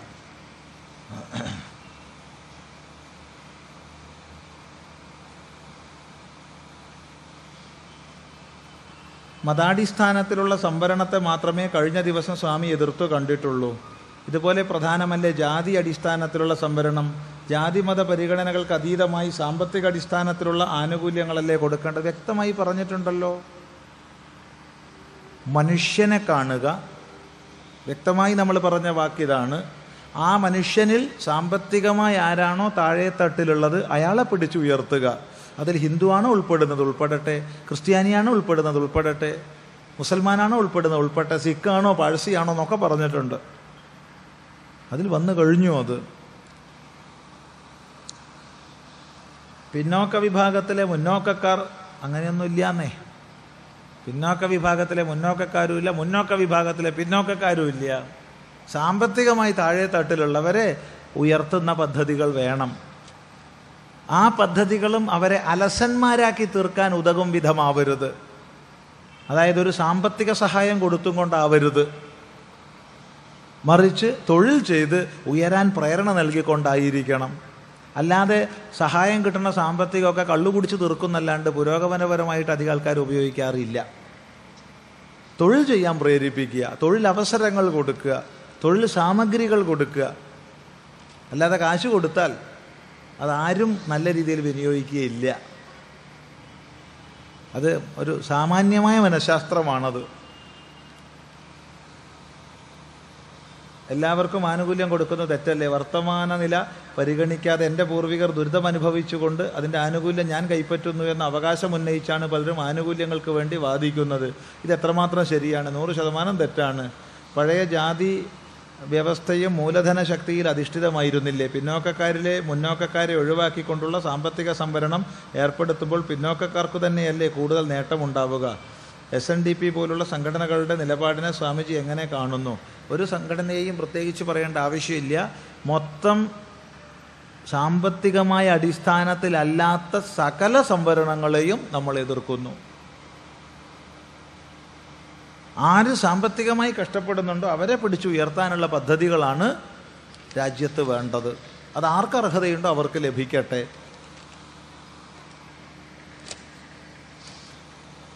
ഞാൻ വർഷങ്ങളോളം യുക്തിവാദി സംഘത്തിന്റെ പ്രവർത്തകനായിരുന്നു. ഏതാനും വർഷങ്ങളായി ആത്മീയ പാതയിലൂടെ സഞ്ചരിക്കുന്നു. ഒരിക്കലും യുക്തിയെ വെടിയരുതേ. ഇപ്പോഴും യുക്തിവാദിയായിരിക്കണം. ഒരു കാരണവശാലും യുക്തിയെ ഉപേക്ഷിക്കരുത്. പ്രത്യേകിച്ച് പറയുന്നു. യുക്തിയെ വെടിഞ്ഞാൽ നമ്മൾ പല ചൂഷണങ്ങൾക്കും ഇരയാവും. മാസങ്ങൾക്ക് മുൻപ് പൂജാപ്പണം പൂജാ പഠനം പൂർത്തിയാക്കി ഒരു വർഷത്തെ പഠനം. ഇപ്പോൾ സ്ഥിരമായി സാധന ചെയ്തു വരുന്നു. വളരെ വളരെ സന്തോഷം. എന്നാൽ ഏതാനും ദിവസം മുൻപ് ഒരു ഭാഗവത സപ്താഹത്തിൽ പങ്കെടുത്തപ്പോൾ ആചാര്യൻ പറഞ്ഞു മന്ത്രങ്ങൾ യഥാവിധി ചൊല്ലിയില്ലെങ്കിൽ മാനസികവും ശാരീരികവുമായ പ്രശ്നങ്ങൾ ഉണ്ടാകുമെന്ന്. ഈ കാര്യം എന്റെ സുഹൃത്തിനോട് ചർച്ച ചെയ്തപ്പോൾ അദ്ദേഹവും പറഞ്ഞു ശരിയാണെന്ന്. ഞാൻ ആകെ പ്രശ്നങ്ങളുടെ നെറുചുഴിയിലാണ്. ഭൗതികവാദത്തിൽ നിന്ന് ആത്മീയതയിലേക്ക് കടന്നിട്ടും പ്രശ്നങ്ങൾ വർദ്ധിക്കുന്നു. എന്താണ് ഇതിന്റെ സത്യാവസ്ഥ? മന്ത്രങ്ങൾ ചൊല്ലിയാൽ ബ്രാക്കറ്റിൽ യഥാവിധി അല്ലെങ്കിൽ മാനസിക ശാരീരിക കുഴപ്പങ്ങൾ വരുമോ? സ്വാമിയുടെ വിലയേറിയ ഉപദേശം പ്രതീക്ഷിക്കുന്നു. അതാണ് പറഞ്ഞത് യുക്തി വെടിയരുതെന്ന്. ശ്രദ്ധയോടുകൂടി നിങ്ങൾ ജപിച്ചോളൂ. ശ്രദ്ധയോടുകൂടി മന്ത്രങ്ങളെ ചൊല്ലിക്കോളൂ. എന്ന് വെച്ചാൽ തെറ്റ് വരുത്താം എന്നൊരു ഒരു വാക്യം അംഗീകാരം തന്നിരിക്കുകയല്ല. കഴിയുന്നതും തെറ്റ് വരുത്തരുത്. കഴിയുന്നതും തെറ്റ് വരുത്തരുത്. നമ്മൾ കൂടുതൽ കൂടുതൽ വിദ്വാൻമാരിൽ നിന്ന് പഠിച്ചുകൊണ്ടിരിക്കണം അപ്പം തെറ്റില്ലാണ്ട് ചൊല്ലാൻ സാധിക്കും. എങ്കിലും ഇപ്പോൾ ചൊല്ലുന്നതിൽ തെറ്റ് വന്നു പോയാൽ ഒരു കുഴപ്പമില്ല ഭാവം ശുദ്ധായാൽ മതി. കൊച്ചു കുട്ടികൾ അച്ഛാന്നൊക്കെ വിളിക്കണവർ വളരെ ചുരുങ്ങും. അച്ഛാന്നൊക്കെയേ വിളിക്കുള്ളൂ. ഇല്ലേ? അച്ഛാ? ഓ കൊച്ചു കുട്ടികൾ പോട്ടെ എത്ര വലിയ ആൾക്കാരാ അപ്പം അച്ഛാന്ന് വിളിക്കണത്? മിക്കവാറും മലയാളികൾക്ക് അച്ഛനില്ല എന്നുള്ളതാണ് സത്യം. അച്ഛാന്നാ വിളിക്കുക ചാ. ചാന്ന് പറയില്ല. അപ്പം അതുകൊണ്ട് ഉടനെ തന്നെ അച്ഛൻ ക്രുദ്ധനായി നീ എന്താ എന്നെ ശരിക്കും ഉച്ചരിക്കാഞ്ഞത്? നീ ഉച്ചാരണം തെറ്റിച്ചില്ലേ? എന്നൊക്കെ പറഞ്ഞിട്ട് കൊച്ചിനെ ശിക്ഷിക്കുമോ ഇല്ല അയാൾക്കറിയാം. ഇവൻ വലുതാവുമ്പോൾ ശരിക്കും ഉച്ചരിച്ചോളും. അപ്പം അതൊക്കെ മതി അതുകൊണ്ട് ഒരു പാപവും വരില്ല. അത് ഭയപ്പെട്ടിട്ട് മന്ത്രം ജപിക്കാതിരിക്കേണ്ട. ധൈര്യമായിട്ട് ജപിച്ചോളൂ. കുറച്ച് യുക്തിബോധം വേണം. യുക്തിയെ വെടിയരുത്. പലപ്പോഴും ഈ യുക്തിവാദി പ്രസ്ഥാനങ്ങളിൽ നിന്നൊക്കെ പറയുന്നവർക്ക് നമ്മളുടെ പരിചയത്തിൽപ്പെട്ടിടത്തോളം കുറേ പേരുമായിട്ട് പരിചയപ്പെട്ടപ്പോൾ മനസ്സിലായത് യുക്തി തീരെ ഇല്ല എന്നുള്ളതാണ്. അവരൊരു ചില ഗ്രന്ഥങ്ങളെയും ചില ഉപദേശങ്ങളെയും പിൻപറ്റുക ചെയ്യണത്. യുക്തിവാദി എന്ന ലേബലുള്ള ചിലരുടെ ഗ്രന്ഥങ്ങളിൽ പറഞ്ഞതിനെ പ്രമാണമായി സ്വീകരിച്ച് അതിനെ പിൻപറ്റിപ്പോ അത് യുക്തിയല്ല. താൻ ചെയ്യുന്ന കർമ്മം ഏതാണോ അത് മറ്റൊരാളുടെ ദൃഷ്ടിയിൽ എന്തെന്ന് നമ്മൾ നോക്കണ്ട. മറ്റൊരാൾ അതിനെ അധമമെന്നോ മധ്യമമെന്നോ പറയുന്നുണ്ടോ? അവർ പറഞ്ഞോട്ടെ. നമ്മുടെ ദൃഷ്ടിയിൽ നമ്മൾ ചെയ്യുന്നത് ഉത്തമായിരിക്കണം. ആശയം എല്ലാവരും ഉൾക്കൊള്ളുന്നു വിചാരിക്കുന്നു. ഒന്നുകൂടി പറയാം. നമ്മുടെ ദൃഷ്ടിയിൽ നമ്മൾ ചെയ്യുന്നത് ഉത്തമമായിരിക്കണം. മധ്യമമോ അധമമോ നമ്മൾ ചെയ്യാൻ പാടില്ല. എന്തായി ഉത്തമ മധ്യമം എന്നൊക്കെ പറഞ്ഞാൽ അത് ആപേക്ഷികമല്ലേ? ഒരാളുടെ ദൃഷ്ടിയിൽ ഉത്തമം മറ്റൊരാളുടെ ദൃഷ്ടിയിൽ അധമമായിരിക്കും.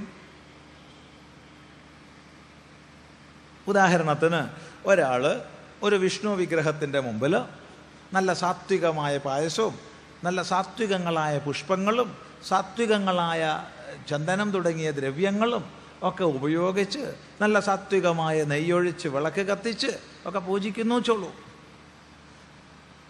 ഈ സഗുണ സാകാരോപാസനയെ എതിർക്കുന്ന ഒരാൾ ചിലപ്പോൾ എന്ത് അധമമാണ് ഈ ചെയ്യണത് എന്ന് ചിലപ്പോൾ പറഞ്ഞേക്കാം. അപ്പം ഇയാൾ സ്വയം വിചാരിക്കണം എന്താ? ഞാൻ ഉത്തമ പൂജ ചെയ്യണതെന്നാ പക്ഷെ സഗുണ സാകാരോപാസനയെ അംഗീകരിക്കാത്ത ഒരാൾ പറയും ഇതൊരു അധമ പ്രവൃത്തിയാണല്ലോ ഇയാൾ ചെയ്യണത്. വിഷ്ണു സർവവ്യാപിയല്ലേ സർവവ്യാപിക്ക് രൂപം ഉണ്ടാവുമോ സർവവ്യാപിക്ക് പ്രതിമ ഉണ്ടോ സർവവ്യാപിക്ക് പായസവും നേദ്യവും കൊടുക്കണോ? ഇത് അധമമല്ലേ എന്ന് അയാൾ ചിന്തിക്കും. അതുകൊണ്ട് നമ്മൾ അയാൾ എന്തോ പറഞ്ഞത് നോക്കണ്ട. നമ്മൾ ചെയ്യണത് ഉത്തമമായിരിക്കുക നമ്മുടെ ദൃഷ്ടിയിൽ. അതായി വേണ്ടോ അതുകൊണ്ട് ഉത്തമമായ പൂജാവിധാനം മാത്രമേ ചെയ്യാൻ പാടുള്ളൂ. അടിവരട്ട് പറയണു ഉറപ്പിച്ച് പറയുന്നു ഉത്തമമായ പൂജാവിധാനം മാത്രമേ ചെയ്യാൻ പാടുള്ളൂ. ശാക്തേയ കർമ്മത്തെപ്പറ്റി വിചാരിച്ചാൽ നന്നായിരുന്നു. ശക്തി ഉണ്ടെങ്കിലല്ലേ എല്ലാം നടക്കൂ. ശക്തി ഇല്ലാച്ച അത് വല്ലതും നടക്കുമോ ആ ശക്തിയെ സംബന്ധിക്കുന്നതാണ് ശാക്തേയം. നല്ല രീതിയിൽ ശക്തിവർദ്ധകങ്ങളായിരിക്കുന്ന പൂജകളും ഉപാസനകളും ചെയ്യുക. ഇന്നത്തെ കാലഘട്ടത്തിൽ നമുക്ക് വളരെ വളരെ ആവശ്യം ഈ ശക്തി സ്വരൂപണമാണ്. അതുകൊണ്ട് ശക്തി സ്വരൂപിണിയെ പൂജിക്കുക നിത്യവും. ശാക്തേയത്തിൽ ഓരോരുത്തരും മുന്നോട്ട് മുന്നോട്ട് വരിക. അതാണ് പറയാനുള്ളത്. എന്റെ കുടുംബത്തിൽ മറ്റൊരു വീട്ടിൽ ഒരു കുഞ്ഞു പിറന്നാൽ ഞാൻ ക്ഷേത്രത്തിൽ പോകാതിരിക്കുന്നത് എന്തിന്? അതെന്നാ ചോദിക്കണം എന്തിന്? പോണം പോവാലോ. നിശ്ചയമായിട്ടും പോവാം. വേറൊരു വീട്ടിലല്ലേ? നമുക്കെന്താ ശുദ്ധിയുള്ളത് മാത്രമല്ല നമ്മിൽ നിന്ന് ആ കുഞ്ഞിന് രോഗപകർച്ചയ്ക്ക് സാധ്യതയില്ല. കാരണം വേറെ വീട്ടിലാ. നമ്മിൽ നിന്ന് ആ പ്രസവിച്ച സ്ത്രീക്കും രോഗപകർച്ചയ്ക്ക് സാധ്യതയില്ല. അതുകൊണ്ട് നമ്മുടെ കുടുംബത്തിൽപ്പെട്ട ആൾ തന്നെ വേറെ വീട്ടിൽ പ്രസവിച്ചാൽ നമുക്ക് അശുദ്ധി ഇല്ല എന്ന് ചിദാനന്ദപുരി സ്വാമി പറയുന്നു. ഇത് കേട്ട് നിങ്ങൾ ക്ഷേത്രത്തിൽ പോയിട്ട് ശുദ്ധികലശത്തിന് പണം ചോദിച്ചാൽ അദ്വൈതാശ്രമത്തിലേക്ക് വരരുത്.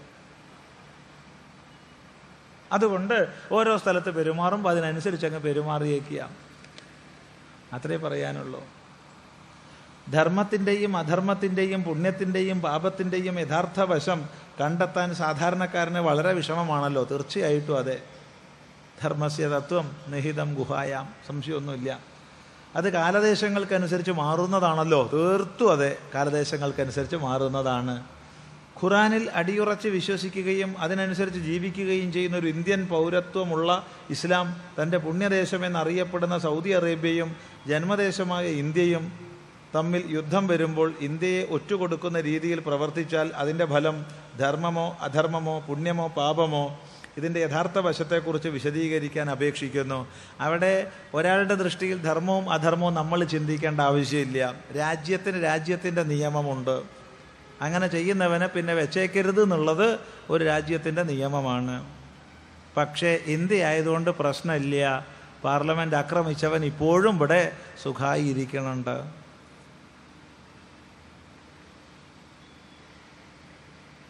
അതുകൊണ്ട് ഇവിടെ നമ്മുടെ രാജ്യത്തിന് ഒറ്റ കൊടുക്കുന്നവർക്കും എന്തെങ്കിലുമൊക്കെ സമ്മാനങ്ങളൊക്കെ പ്രഖ്യാപിക്കേണ്ടതാണ്. അതുകൊണ്ട് അവരുടെ ധർമാധർമ്മമല്ല അവിടെ ചിന്തിക്കേണ്ടത്. അത് രണ്ടാമത് ചിന്തിക്കേണ്ടത്. ആദ്യം ചിന്തിക്കേണ്ടത് രാഷ്ട്രത്തിൽ നീതി നിയമം പാലിക്കപ്പെടണം. നിയമവാഴ്ച രാഷ്ട്രത്തിൽ ഉണ്ടാവണം അതാണ്. ശരിക്കും നിർബന്ധിതമായ ചില രാഷ്ട്രരക്ഷാ സേവനങ്ങൾ വിദ്യാലയങ്ങളിൽ ഏർപ്പെടുത്തേണ്ടത് അനിവാര്യമാണ്.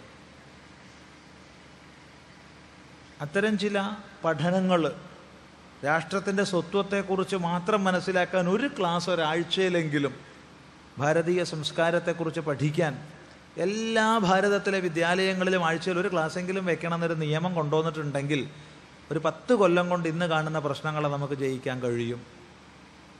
സംശയമൊന്നുമില്ല. ഭാരതത്തിന്റെ പൂർവ ചരിത്രത്തെ സത്യസന്ധമായി നമ്മുടെ വിദ്യാർത്ഥികൾക്ക് പഠിപ്പിക്കുന്നൊരു ക്ലാസ്. മിനിമം ഗ്രാജുവേഷനെങ്കിലും കഴിഞ്ഞാൽ ഒരു വർഷമെങ്കിലും നിർബന്ധിതമായി രാഷ്ട്രരക്ഷാ പ്രവർത്തനങ്ങളിൽ ഏർപ്പെടണം എന്നുള്ളൊരു നിയമം.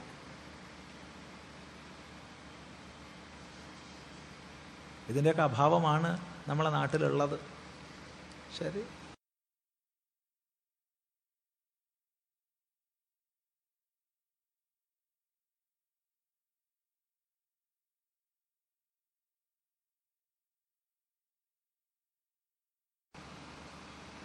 നിരവധി ക്ഷേത്രങ്ങൾ പ്രതിഷ്ഠിച്ച ശ്രീനാരായണ ഗുരുദേവന്റെയും മറ്റും ക്ഷേത്ര സങ്കല്പങ്ങൾ മറന്ന് കൊടിമരം സ്വർണം പൂശാനും മറ്റ് ആർഭാടങ്ങൾക്കും ധനം ദുർവ്യയം ചെയ്യുന്നത് ഹൈന്ദവ സമൂഹത്തിന് ഗുണകരമാണോ? വളരെ വളരെ കഷ്ടമാണ്. ക്ഷേത്രങ്ങൾ തമ്മിൽ അനാരോഗ്യകരമായ മത്സരം ആവശ്യമുണ്ടോ? ആരോഗ്യകരമായ മത്സരം പോലും ആവശ്യമില്ല. പിന്നല്ലേ അനാരോഗ്യകരമായ മത്സരത്തിന്റെ മേഖലയല്ല ക്ഷേത്രം. പക്ഷേ ഇന്ന് മത്സരത്തിന്റെ മേഖലയാണ്.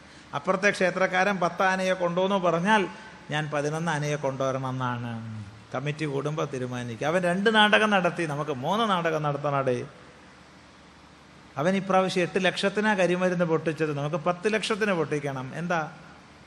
ഇതായിട്ടുണ്ട് ഇന്നത്തെ ക്ഷേത്രങ്ങളുടെ സ്ഥിതി. പറയാതിരിക്കുക ഭേദം.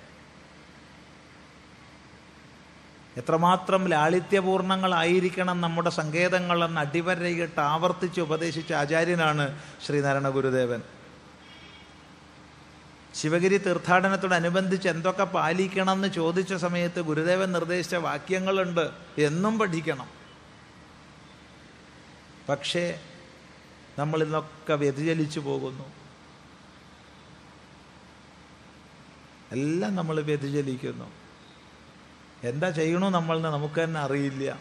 എന്തൊക്കെയോ കാട്ടിക്കൂട്ടുകയാണ്. അത്ര മാത്രമേ പറയാനുള്ളൂ. വേറൊന്നും പറയാനില്ല. ശ്രീ ഓഷോ രജനീഷിന്റെ ദർശനങ്ങളെക്കുറിച്ചും മെഡിറ്റേഷൻ ടെക്നിക്കുകളെക്കുറിച്ചും അദ്ദേഹം ലോകത്തിന് നൽകിയ സംഭാവനകളെക്കുറിച്ചും അങ്ങയുടെ അഭിപ്രായം അറിയാൻ ആഗ്രഹിക്കുന്നു. ഒന്നും അറിയില്ല. പിന്നെ എങ്ങനെ അറിയിക്കുക? ഓഷോ എന്നുള്ള പേര് സ്വീകരിക്കുന്നതിന് മുമ്പ് രജനീഷ് എന്ന പേരോടുകൂടി അദ്ദേഹം ലോകത്തിൽ അറിയപ്പെട്ട സമയത്ത് ഈശാവാസി ഉപനിഷത്തിനും കേനോപനിഷത്തിനും അദ്ദേഹം എഴുതിയ വ്യാഖ്യാനങ്ങൾ വായിക്കുകയുണ്ടായിട്ടുണ്ട്. അതിൽ കവിഞ്ഞ് അദ്ദേഹത്തിന്റെ ഒരു ഗ്രന്ഥവും വായിച്ചിട്ടില്ല. അദ്ദേഹം ലോകത്തിന് മുമ്പാകെ എന്താ മുന്നോട്ട് വെച്ചതെന്ന് അറിയില്ല. അറിയാനോട്ട് താല്പര്യവും ഇല്ല അതുകൊണ്ട് ആർക്കൊക്കെ താല്പര്യമുണ്ടോ? അവരൊക്കെ അദ്ദേഹത്തിന്റെ പുസ്തകങ്ങൾ വായിച്ച് പഠിക്കുക. അത്രേ പറയാനുള്ളൂ. വേറൊന്നുമില്ല. ശ്രീ ശ്രീ രവിശങ്കറിന്റെ ആർട്ട് ഓഫ് ലിവിങ് രീതികളെക്കുറിച്ചും അങ്ങയുടെ അഭിപ്രായം അറിയാൻ ആഗ്രഹിക്കുന്നു. അറിയില്ല. അതും ഇന്ന് നടക്കുന്നൊരു പരിപാടിയാണ് നാട്ടിൽ അതിന്റെ പരമാചാര്യൻ ഇന്നും ജീവനോടുണ്ട്. അതുകൊണ്ട് അത്തരം സമ്പ്രദായങ്ങളിലൊക്കെ പോയി നേരത്തെ പറഞ്ഞ യുക്തിയെ പണയം വയ്ക്കാതെ ശാസ്ത്രബോധത്തിനനുസരിച്ച് നിരീക്ഷിക്കുക. എന്നിട്ട് ഗുണദോഷ വിചാരം ചെയ്യുക. സ്വീകാര്യമായതിനെ സ്വീകരിക്കുക. പരിത്യാജ്യമായതിനെ പരിത്യജിക്കുക. നമുക്കിപ്പോൾ ആരെയും ഇങ്ങനെ വിലയിരുത്താൻ പോയിട്ട് പ്രയോജനമൊന്നും കിട്ടാൻ പോകണില്ല എല്ലാത്തിലും നല്ല അംശങ്ങളുണ്ടാവും എല്ലാത്തിലും ചീത്ത അംശങ്ങളും ഉണ്ടാവും. ഒരു വ്യക്തിയെയും നമ്മൾ വ്യക്തിപൂജകന്മാരാവരുത് നമ്മൾ തത്വത്തെ പൂജിക്കുക.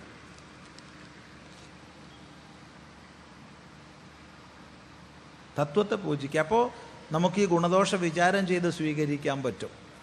അല്ലാതെ നമ്മൾ വ്യക്തിയെക്കുറിച്ച് വിചാരം ചെയ്താൽ പൂജകന്മാർ അദ്ദേഹത്തിന്റെ മുഴുവൻ സ്വീകരിക്കും. നിന്ദകന്മാർ അദ്ദേഹത്തിന്റെ മുഴുവൻ തള്ളും. അദ്ദേഹം പറഞ്ഞ നല്ലതും തള്ളും. മറ്റവർ അദ്ദേഹം പറഞ്ഞ ചീത്തയും സ്വീകരിക്കും. ഒരിക്കലും അത് പാടില്ല. ഈ അടുത്ത ദിവസം കോഴിക്കോട് നിന്ന് ഒരാൾ ഒരു ന്യൂസ് പേപ്പർ കട്ടിംഗ് ഒക്കെ അയച്ചു തന്നു ആശ്രമത്തിലേക്ക്. ഇതിനെക്കുറിച്ച് സ്വാമിയുടെ അഭിപ്രായം എന്താണെന്ന് ചോദിച്ചിട്ട്. സത്യമാണോ അസത്യമാണോ എന്നൊന്നും നമുക്കറിയില്ല.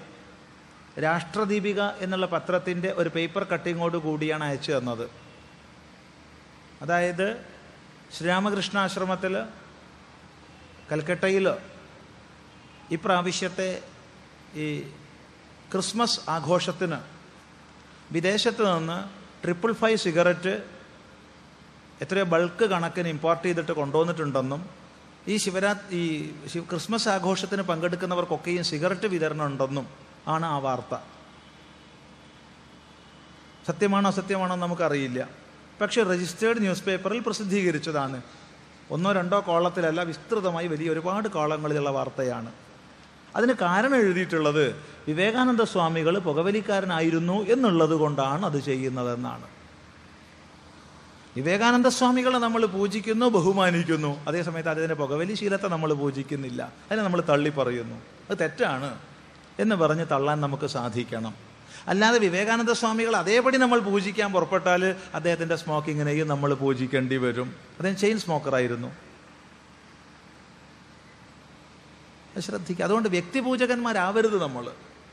അവർ ലോകത്തിന് നൽകിയ മഹസംഭാവനയെ നമ്മൾ നിരീക്ഷിക്കുക. ഇപ്പൊ ചിന്മയാനന്ദ സ്വാമികളെ നമ്മൾ പൂജിക്കുന്നു ഉള്ളുകൊണ്ട് ആരാധിക്കുന്നു. പക്ഷെ അദ്ദേഹത്തിന്റെ പൊടിവലിയെ നമ്മൾ ആരാധിക്കില്ല. അതുപോലെ എല്ലാവരിലും ഉണ്ടാവും ഗുണദോഷങ്ങൾ. എപ്പം നമ്മൾ വ്യക്തിപൂജകന്മാരാവുമോ അപ്പോൾ പൂർണമായിട്ട് അവരെ സ്വീകരിക്കും. തത്വത്തെ പൂജിക്കുക തത്വത്തെ ആരാധിക്കുക. അതാണ് വേണ്ടത്. അപ്പോൾ ഒരു പ്രശ്നം നമുക്ക് വരില്ല. അതുകൊണ്ട് ഈ രജനീഷ് ആയാലും കൊള്ളാം ശ്രീ ശ്രീ രവിശങ്കർ ആയാലും കൊള്ളാം ആരായാലും കൊള്ളാം. അവർ ലോകത്തിന് നൽകുന്ന നന്മയെ കാണുക അംഗീകരിക്കുക ആദരിക്കുക. കൂടുതൽ പഠിക്കാൻ യുക്തിയെ പണയം വയ്ക്കാതെ ശാസ്ത്രബോധത്തിനനുസരിച്ച് പ്രവർത്തിക്കുക. അതേ പറയാനുള്ളൂ. ഗീത ഗോവിന്ദൻ ഗംഗ ഗായത്രി ഗോമാതാവ് എന്ന പഞ്ച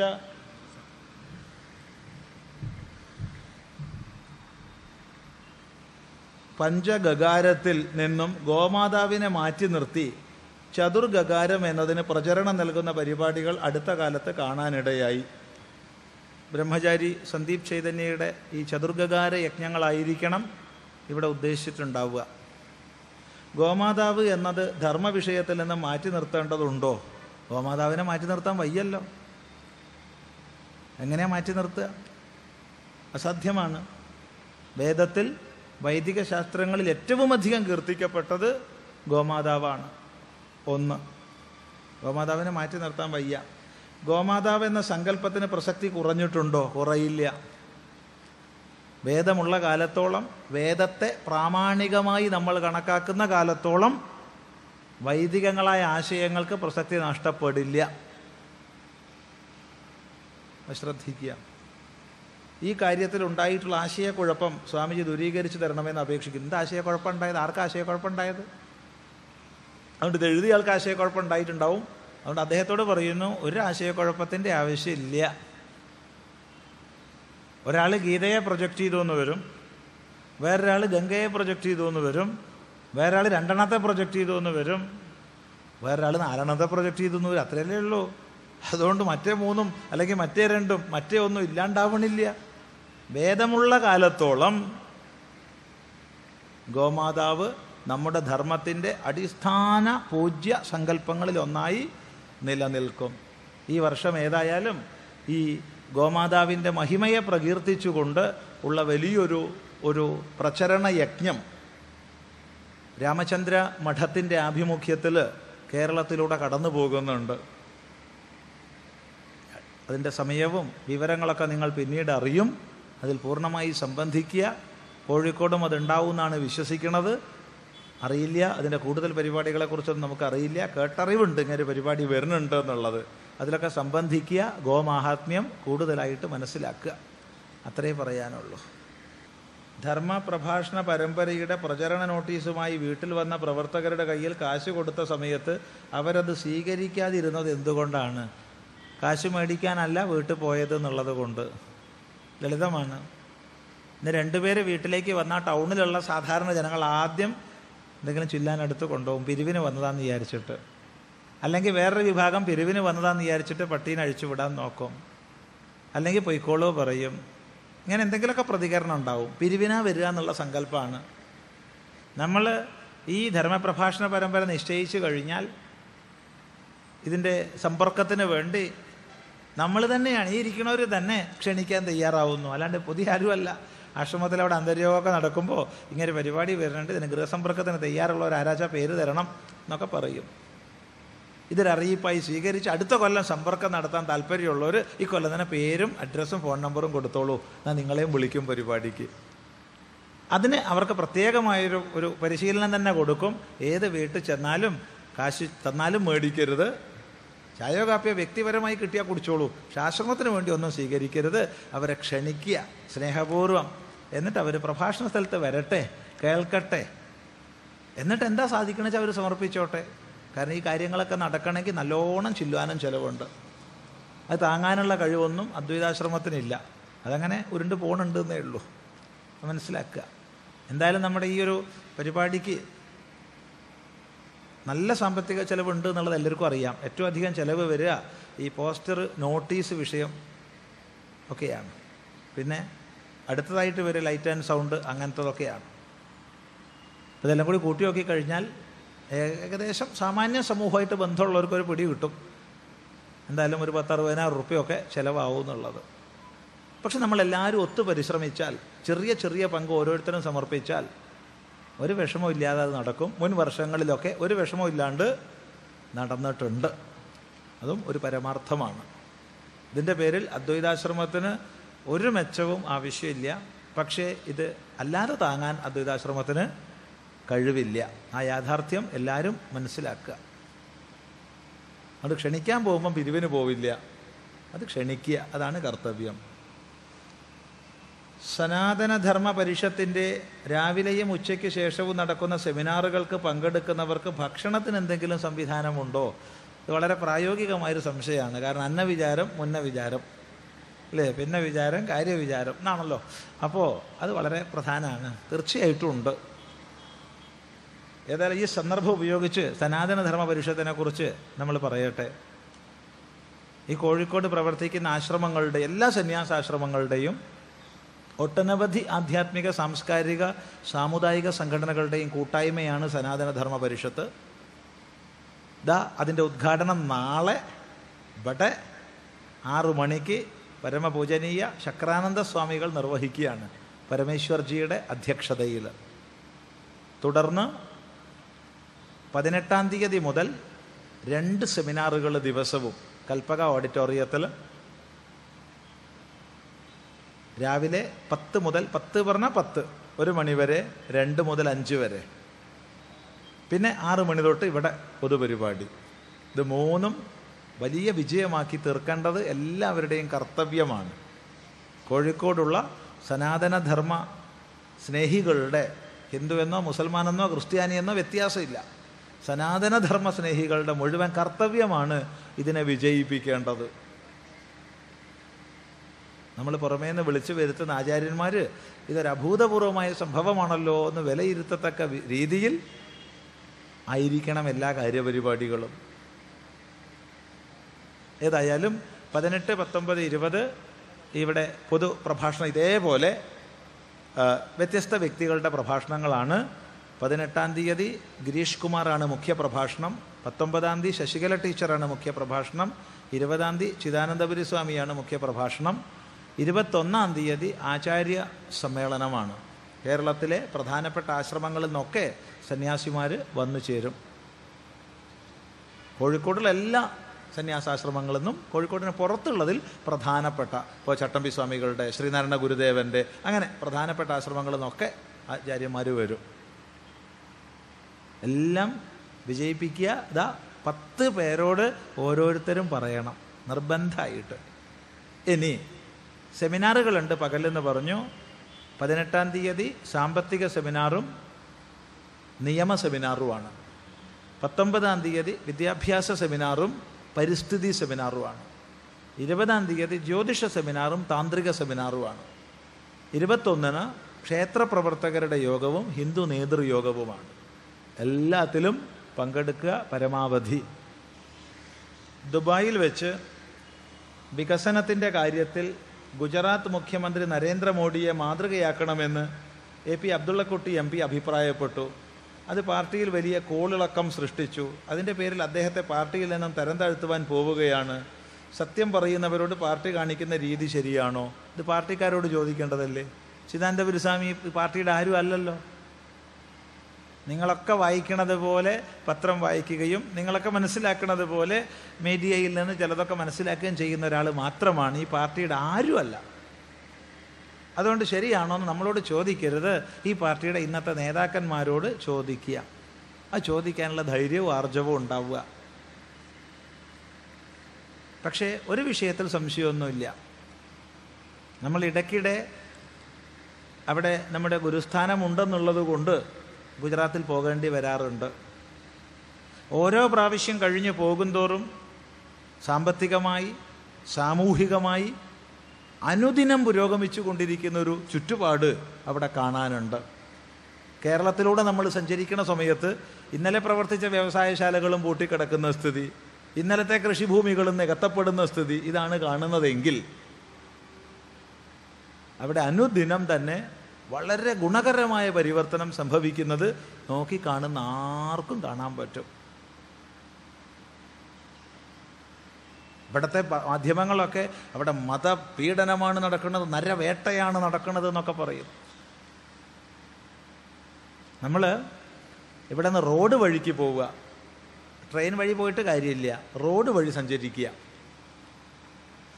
ഗുജറാത്തിൽ അങ്ങോട്ട് അതിർത്തി കടന്ന് അഹമ്മദാബാദിലേക്ക് പോവുകയാണെങ്കിൽ ഇരുവശത്തുള്ള വലിയ വലിയ വെജിറ്റേറിയൻ ഹോട്ടലുകൾ നോക്കുക എല്ലാം ശുദ്ധ ശാകാഹാരി പ്യുവർ വെജിറ്റേറിയനാണ് അധികവും.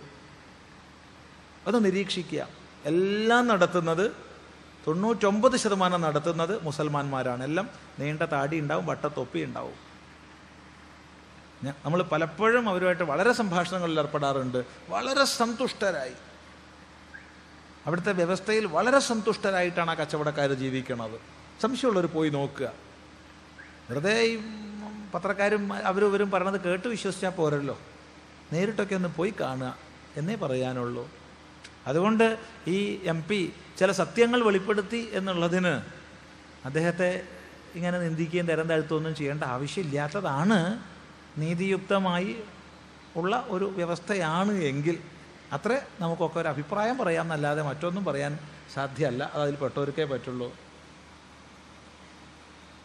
ഒളിമ്പിക്സിൽ ഷൂട്ടിംഗ് ഇനത്തിൽ ഭാരതം സ്വർണം നേടിയപ്പോൾ അഭിനവ് ബിന്ദ്രയ്ക്ക് സർക്കാർ നൽകിയത് മൂന്ന് കോടി രൂപ. തീർച്ചയായിട്ടും വേണ്ടതാണ്. കാരണം സ്പോർട്സിൽ അതുപോലെ കലാവിഷയങ്ങളിൽ അതുപോലെ സാഹിത്യ വിഷയത്തിൽ ഒക്കെ നമ്മുടെ രാഷ്ട്രത്തിന്റെ യശസ് ഉയർത്തുന്നവരെ കൂടുതൽ കൂടുതൽ അഭിനന്ദിക്കുകയും ഉയർത്തിക്കൊണ്ടുവരികയും ചെയ്യേണ്ടത് നമ്മുടെ രാഷ്ട്രത്തിന്റെ കർത്തവ്യമാണ്. അതുകൊണ്ട് തന്നെ സന്തോഷപൂർവം തന്നെയാണ് നോക്കുന്നത്. ബോംബെയിൽ ഭാരതത്തെ രക്ഷിക്കാൻ ഷൂട്ടിങ്ങിൽ മരിച്ച ജവാന്മാരുടെ കുടുംബത്തിന് സർക്കാർ നൽകിയത് എന്ത്? നമുക്കിവിടെ പറയാൻ കൊള്ളുന്ന വാക്കുകളൊക്കെയാണോ? അല്ലേ? നമുക്കിവിടെ പറയാൻ കൊള്ളുന്ന വാക്കുകളൊന്നും അല്ലല്ലോ ഉപയോഗിച്ചത്. അതൊക്കെ തന്നെയാണ് നൽകിയത്. വളരെ ഖേദകരം തന്നെ. വളരെ ഖേദകരം തന്നെ. അത്രേ പറയുന്നുള്ളൂ. കൂടുതലൊന്നും പറയുന്നില്ല.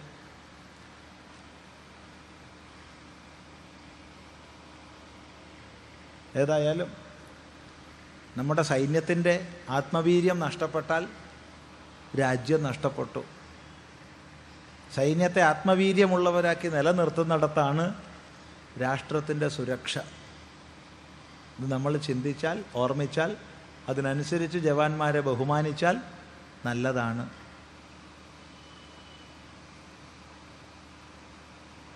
പണ്ടുള്ളവർ പറഞ്ഞൊരു പഴമൊഴി സങ്കടം തീർക്കാൻ കോടതിയിൽ ഹരജി കൊടുത്തു. വിധി വന്നപ്പോൾ പ്രാണസങ്കടമാണ് ഉണ്ടായത്.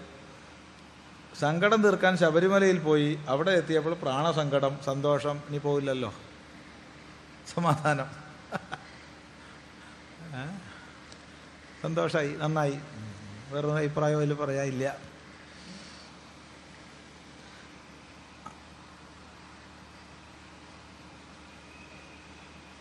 I C I C I ഇന്നലെ ലാഭത്തിൽ ക്ലോസ് ചെയ്തു. ഗുരുവായൂർ മൂന്നര കോടി നാളെ നാല് കോടി പ്രതീക്ഷിക്കുന്നു. വിപ്രോയ്ക്ക് ലോകബാങ്ക് വിലക്ക് എസ് ബി ഐക്ക് മികച്ച നേട്ടം. ശബരിമല ഹരിവരാസനം പരിപാടി നട അടച്ചപ്പോൾ ഏഴര കോടി ക്ലോസ് ചെയ്തു. മകരവിളക്കിന് ഇരുപത്തിനഞ്ച് കോടിയോളം പ്രതീക്ഷിക്കുന്നു. Union bank life insurance company ഫെബ്രുവരിയിൽ ആരംഭിക്കും. ഏറ്റുമാനൂർ തിരുപ്പതി മൂകാംബിക ക്ഷേത്രങ്ങളിലെ കണക്കുകൾ വ്യക്തമല്ല. സ്വർണവില ഇനിയും ഉയരാനിടയുണ്ട് കുരുമുളക് റബ്ബറും വില നിലവാരം ഇന്നലെ പോലെ തന്നെ ഇന്നും. നന്നായി സന്തോഷം. ഇങ്ങനെയൊരു ഒരു ബിസിനസ് വാർത്ത തന്നതിന് സന്തോഷം. ഇതിൽ പ്രത്യേകിച്ച് ചോദ്യമില്ല അതുകൊണ്ട് ഉത്തരവും ഇല്ല. ഏതായാലും വാർത്ത നന്നായിട്ടുണ്ട്. ഇന്നത്തെ ഹിന്ദു സമാജത്തിന് വ്യക്തമായൊരു സന്ദേശം നൽകുന്ന വാർത്തയായതുകൊണ്ട് സന്തോഷം. ശങ്കരാചാര്യരുടെ മായാവാദം വേദവിരുദ്ധമാണെന്നുള്ള പ്രസ്താവം ഇന്നലെ സംസാര വിഷയമായല്ലോ. ഉപനിഷത്തുക്കൾ അദ്വൈത സിദ്ധാന്തത്തെയോ മായാവാദത്തെയോ ശരിവയ്ക്കുന്നില്ലെന്നുള്ള നിഗമനത്തിലെത്തുന്നവരെ സംബന്ധിച്ചിടത്തോളം ശങ്കരദർശനം ശങ്കരാചാര്യരുടെ മായാവാദം എന്നീ വാക്കുകൾ അനൗചിത്യപരമാണെന്ന് തോന്നുന്നില്ല. എന്നിരിക്കെ മേൽ പ്രസ്താവത്തിൽ ഋഷി നിന്ദ കടന്നുകൂടിയതായും കാണുന്നില്ല. ദ്വൈതവാദത്തിന്റെ ആചാര്യനായ മധ്വാചാര്യരെയും വിശിഷ്ടാദ്വൈതവാദത്തിന്റെ ആചാര്യരായ രാമാനുജാചാര്യരെയും ഇവിടെ സ്മരിക്കട്ടെ. എന്നല്ല നവ്യമായ അവതരണ രീതികളുടെ ഉപനിഷത്തത്വത്തെ സുഗ്രാഹ്യമാക്കിയ പ്രോജ്വലമാക്കിയ അതിന്റെ ശക്തനായ വക്താവിനെയും യുഗപുരുഷനെയും ശങ്കരാചാര്യരിൽ ദർശിക്കുന്നവർ ശങ്കരദർശനം ശങ്കരാചാര്യരുടെ മായാവാദം ഈ ശബ്ദങ്ങൾ സാങ്കേതിക സംജ്ഞകളായി പ്രയോഗിക്കുന്നതും അസ്ഥാനത്തായിരിക്കുമെന്ന് തോന്നുന്നില്ല. ഉപനിഷത് വാക്യങ്ങളാൽ പ്രാമാണികമായും ബൗദ്ധിക ന്യായവാദങ്ങളാൽ യുക്തിപരമായും മോഡേൺ ഫിസിക്സിന്റെ കണ്ടെത്തലുകളാൽ ശാസ്ത്രപരമായും മായാവാദത്തിന്റെ ദാർശനിക ഔന്നത്യം സ്ഥാപിക്കുന്ന വാക്കുകളായിരിക്കും ഇന്നലത്തെ ചോദ്യത്തിനേറെ പ്രസക്തവും ഫലപ്രദവുമായ ഉത്തരം എന്ന് കരുതുന്നു. സ്വാമിജിയുടെ പ്രതികരണം എന്താണ്? തീർത്തും ഈ ചോദ്യകർത്താവിന്റെ ഈ അഭിപ്രായം രേഖപ്പെടുത്തിയ ആളുടെ ആശയങ്ങളോട് നൂറ് ശതമാനം യോജിക്കുന്നു. നൂറ് ശതമാനം. പക്ഷേ അതേ സമയത്ത് ഒരു ചോദ്യം ചോദിക്കുമ്പോൾ ഏതാണോ ഭാഷ അതിനനുസരിച്ചായിരിക്കും ഉത്തരം പറയുക. അത് നമ്മുടെ ശൈലിയാണ്. അതുകൊണ്ടാണ് ആചാര്യസ്വാമികൾ സ്വന്തമായി ഒരു സിദ്ധാന്തത്തെ ഉണ്ടാക്കിയിട്ടില്ല. താൻ പറയുന്ന ഏതിനും തന്നെ വേദാന്ത പ്രമാണത്തിന്റെ ഉപനിഷത് പ്രമാണത്തിന്റെ അടിസ്ഥാനത്തിനത്തിലാണ് സമർത്ഥനങ്ങൾ ചെയ്തിട്ടുള്ളത്. അതുകൊണ്ട് തന്നെ ആചാര്യസ്വാമികൾ ഒരു സിദ്ധാന്തം സ്ഥാപിച്ചു എന്ന് പറയുന്നതിൽ സാങ്കത്യമില്ല എന്ന് ചൂണ്ടിക്കാണിച്ചത്. ഇനി അതിനെ ശങ്കര വേദാന്തം എന്ന് പറഞ്ഞു? ഒരു വിരോധവും ഇല്ല. ശങ്കരാചാര്യരുടെ മായാവാദം എന്ന് പറഞ്ഞു? ഒരു വിരോധവും ഇല്ല. ശങ്കരാചാര്യർ വ്യാഖ്യാനിച്ച എന്നുള്ള അർത്ഥത്തിൽ സ്വീകരിച്ചാൽ.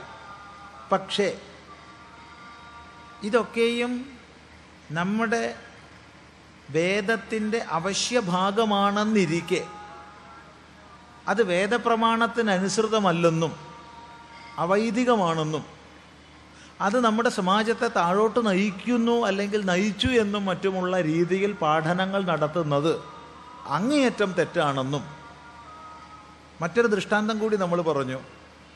അങ്ങനെ പൂർവാചാര്യന്മാരെ സംബന്ധിച്ച് പറയുന്നത് നിശ്ചയമായും ആചാര്യനിന്ദയായി പരിണമിക്കും എന്നുള്ളത് പറഞ്ഞു. നമ്മൾ അംഗീകരിക്കാത്ത അല്ലെങ്കിൽ നമുക്ക് വേദപ്രമാണത്തിന്റെ അടിസ്ഥാനത്തിൽ സ്വീകരിക്കാൻ പറ്റാത്ത ദർശനങ്ങളെ അവതരിപ്പിച്ച ആചാര്യന്മാരെയും നമ്മൾ നിന്ദിക്കില്ല. മറിച്ച് ആ കാലഘട്ടത്തിൽ അവർ സംവേദനം ചെയ്ത അല്ലെങ്കിൽ അവർ സംവാദം ചെയ്തത് ഏത് സമാജവുമായിട്ടാണോ ആ സമാജത്തിന്റെ തലത്തിൽ അത്തരം ആവശ്യമായിരിക്കാം. ദേശകാലങ്ങൾക്കനുസരിച്ചാണ് മഹാപുരുഷന്മാർ പ്രവർത്തിക്കുന്നത്. എന്നുള്ള ആശയം മുൻനിർത്തി നമ്മൾ അംഗീകരിക്കും എന്നുള്ളത് കൂടി പറഞ്ഞു. പ്രത്യേകിച്ചും അത്തരമൊരു വീക്ഷണം ഇന്നത്തെ കാലഘട്ടത്തിൽ മുന്നോട്ട് വയ്ക്കേണ്ടത് അനിവാര്യമാണ്. കാരണം ദർശനഭേദങ്ങളിലും ആചാര്യഭേദങ്ങളിലും കലഹിച്ചു കഴിയല്ല നമ്മൾ വേണ്ടത്. ഇതിന്റെയൊക്കെ സത്തയെ ഗ്രഹിക്കാനുള്ള ഒരു ശ്രമം നടത്തുകയാണ് വേണ്ടത്. ഏതായാലും ഇതിൽ ഈ പ്രശ്നകർത്താവ് എഴുതിയ ആശയങ്ങളോട് നൂറ് ശതമാനം നമ്മൾ യോജിക്കുന്നു. ഈ രൂപത്തിൽ വ്യാഖ്യാനിക്കുകയാണ് വേണ്ടത്. വിസ്തൃതമായി സമയം വേണം. അതിനനുസരിച്ച് ചർച്ച ചെയ്യണം.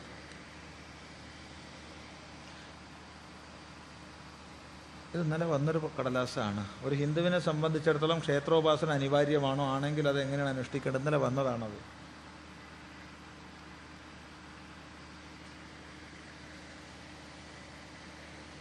വേദത്തിലും ഖുറാനിലും ബൈബിളിലും ഇതര മതങ്ങളോടും സംസ്കാരങ്ങളോടുമുള്ള സമീപനം ഏതേത് രീതിയിലാണെന്ന് അറിയാൻ ആഗ്രഹിക്കുന്നു. വേദത്തിൽ ഇതര മതങ്ങൾ ഇതര സംസ്കാരങ്ങളെന്ന് വേർതിരിച്ച് പറയപ്പെട്ടിട്ടില്ല. പറയപ്പെടേണ്ട ആവശ്യമില്ല. അന്യമായി ഒന്നിന്റെ അഭാവം കൊണ്ട്. അന്യമായി ഒന്നുണ്ടെങ്കിൽ അതിൽ നിന്നുള്ള വേർതിരിവും അതിനോട് എങ്ങനെ വേണം എന്നുള്ളതും ഒക്കെ പരാമർശിക്കേണ്ടതായി വരും. മറ്റ് മതങ്ങളെ സംബന്ധിച്ച് മതങ്ങൾ രൂപപ്പെടുന്നതാണെന്നതുകൊണ്ട് വ്യത്യസ്ത കാലഘട്ടങ്ങളിൽ രൂപപ്പെട്ടതാണെന്നതുകൊണ്ട് അതത് കാലഘട്ടത്തിൽ അതത് സമാജത്തിൽ ഉണ്ടായിരുന്ന മറ്റ് മതവിശ്വാസികളോടും സമാജങ്ങളോടും ഒക്കെ എങ്ങനെ പ്രവർത്തിക്കണം എന്നുള്ളത് പറയുന്നുണ്ട്. ഇവിടെ ബൈബിളിൽ എന്നുള്ള പരാമർശം പൂർണമായി നമുക്ക് പറയാൻ സാധ്യമല്ല. കാരണം വിശദമായ ഓൾഡ് ടെസ്റ്റമെന്റ് ഒരു പുരാണം പോലെ വർത്തിക്കുന്നതാണ്. പുരാണം പോലെ വർത്തിക്കുന്നതാണ്. നേരെ മറിച്ച് പുതിയ നിയമത്തിന്റെ അപേക്ഷയിലേക്ക് വന്നാൽ അതാണല്ലോ യേശുക്രിസ്തുവിന്റെ ഉപദേശങ്ങളും നിർദ്ദേശങ്ങളും ഒക്കെ അടങ്ങിയ ആ സുവിശേഷങ്ങൾ അടങ്ങുന്നത്. അതിൽ സ്നേഹത്തിന്റെ ഒത്തൊരുമയുടെ പരസ്പര സാഹോദര്യത്തിന്റെ ഒക്കെ ദർശനമാണ് ഏറെ അവതരിപ്പിക്കപ്പെട്ടതായി കാണുന്നത്.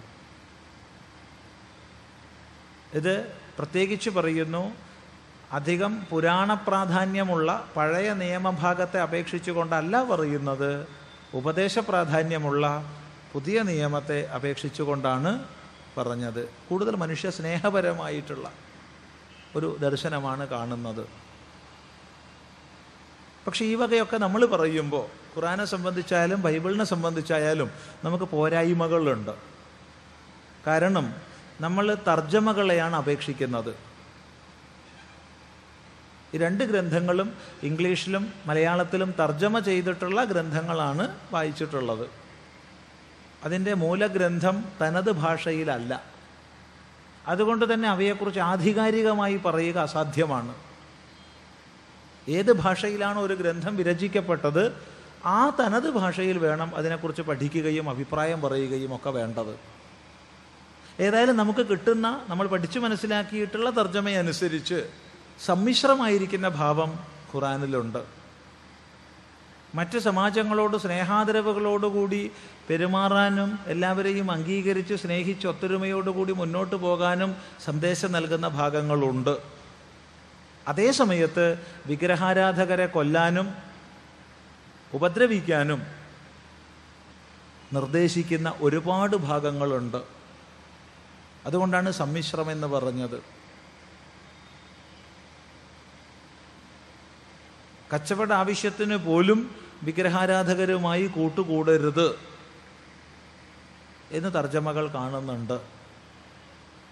ആദ്യമേ പറഞ്ഞു തർജമകളിലൂടെ പഠിക്കുമ്പോഴുള്ള ന്യൂനത നമുക്കുണ്ട് എന്ന് പറഞ്ഞും കൊണ്ടാണ് ഈ പറഞ്ഞത്.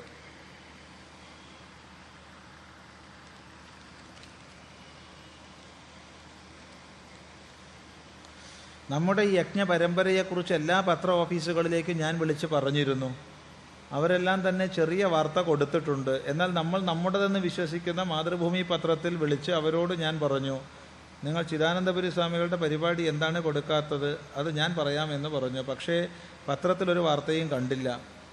സുന്നികളുടെ നേതൃത്വത്തിൽ പത്ത് പതിനഞ്ച് പേർ ഇസ്രായേലിനെതിരായി പ്രതിഷേധം നടത്തുമ്പോഴും അത് വലുതാക്കി മാതൃഭൂമിയിൽ കൊടുക്കുകയും ചെയ്തിട്ടുണ്ട്. ദയവ് ചെയ്ത് സ്വാമിജി പ്രഭാഷണം നടത്തുന്ന എല്ലാ സ്ഥലത്തും മാതൃഭൂമി പത്രം നിർബന്ധമായി നിർത്താൻ പറയണമെന്ന് വിനീതമായി അഭ്യർത്ഥിക്കുന്നു. അൻപത് വർഷത്തിലേറെയായി ഈ പത്രം വാങ്ങുന്ന ഞാനും എന്റെ കുടുംബങ്ങളും പത്രം നിർത്തിക്കഴിഞ്ഞു സ്വാമി ചിദാനന്ദപുരി ഒരു പത്രത്തെയും നിർത്താനോ വളർത്താനോ പറയുന്ന ആളല്ല. അത് നമ്മുടെ തൊഴിലല്ല. നമ്മുടെ പ്രഭാഷണ പരമ്പരയുടെ വാർത്ത കൊടുത്തു എന്നുള്ളത് കൊണ്ടൊരു പത്ര പത്രം നമുക്ക് പ്രിയപ്പെട്ടതാവുന്നില്ല. കൊടുത്തില്ല എന്നുള്ളത് കൊണ്ട് ഒരു പത്രം നമുക്ക് അപ്രിയവും ആവുന്നില്ല. ആ സമീപനം തെറ്റാണ്. ഓരോ പത്രത്തിനും അതിന്റെ അതിന്റെ പോളിസി ഉണ്ടാവും. ഒരു പത്രവും ഒരു പ്രത്യേക പോളിസി ഇല്ലാത്തതായിട്ടുണ്ടെന്ന് നമ്മൾ വിശ്വസിക്കുന്നില്ല. ആ പോളിസിക്ക് അനുസരിച്ച് അവർ നീങ്ങും.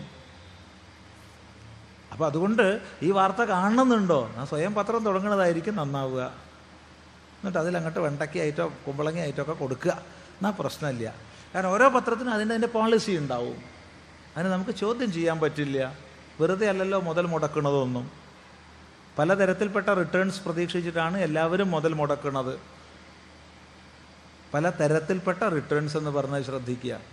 അതുകൊണ്ട് ഒരു പത്രത്തിനെതിരായോ അനുകൂലമായോ പറയാൻ നമുക്ക് സാധ്യമല്ല. മൊത്തം പത്രധർമ്മത്തെക്കുറിച്ച് പറയും. അതിൽ വരുന്ന ന്യൂനതകളെക്കുറിച്ച് പറയും. പ്രത്യേകമായിട്ട് പറയില്ല. പറയേണ്ട ആവശ്യമില്ല. അത് നമ്മുടെ തൊഴിലല്ല. അത് ശ്രദ്ധിക്കുക.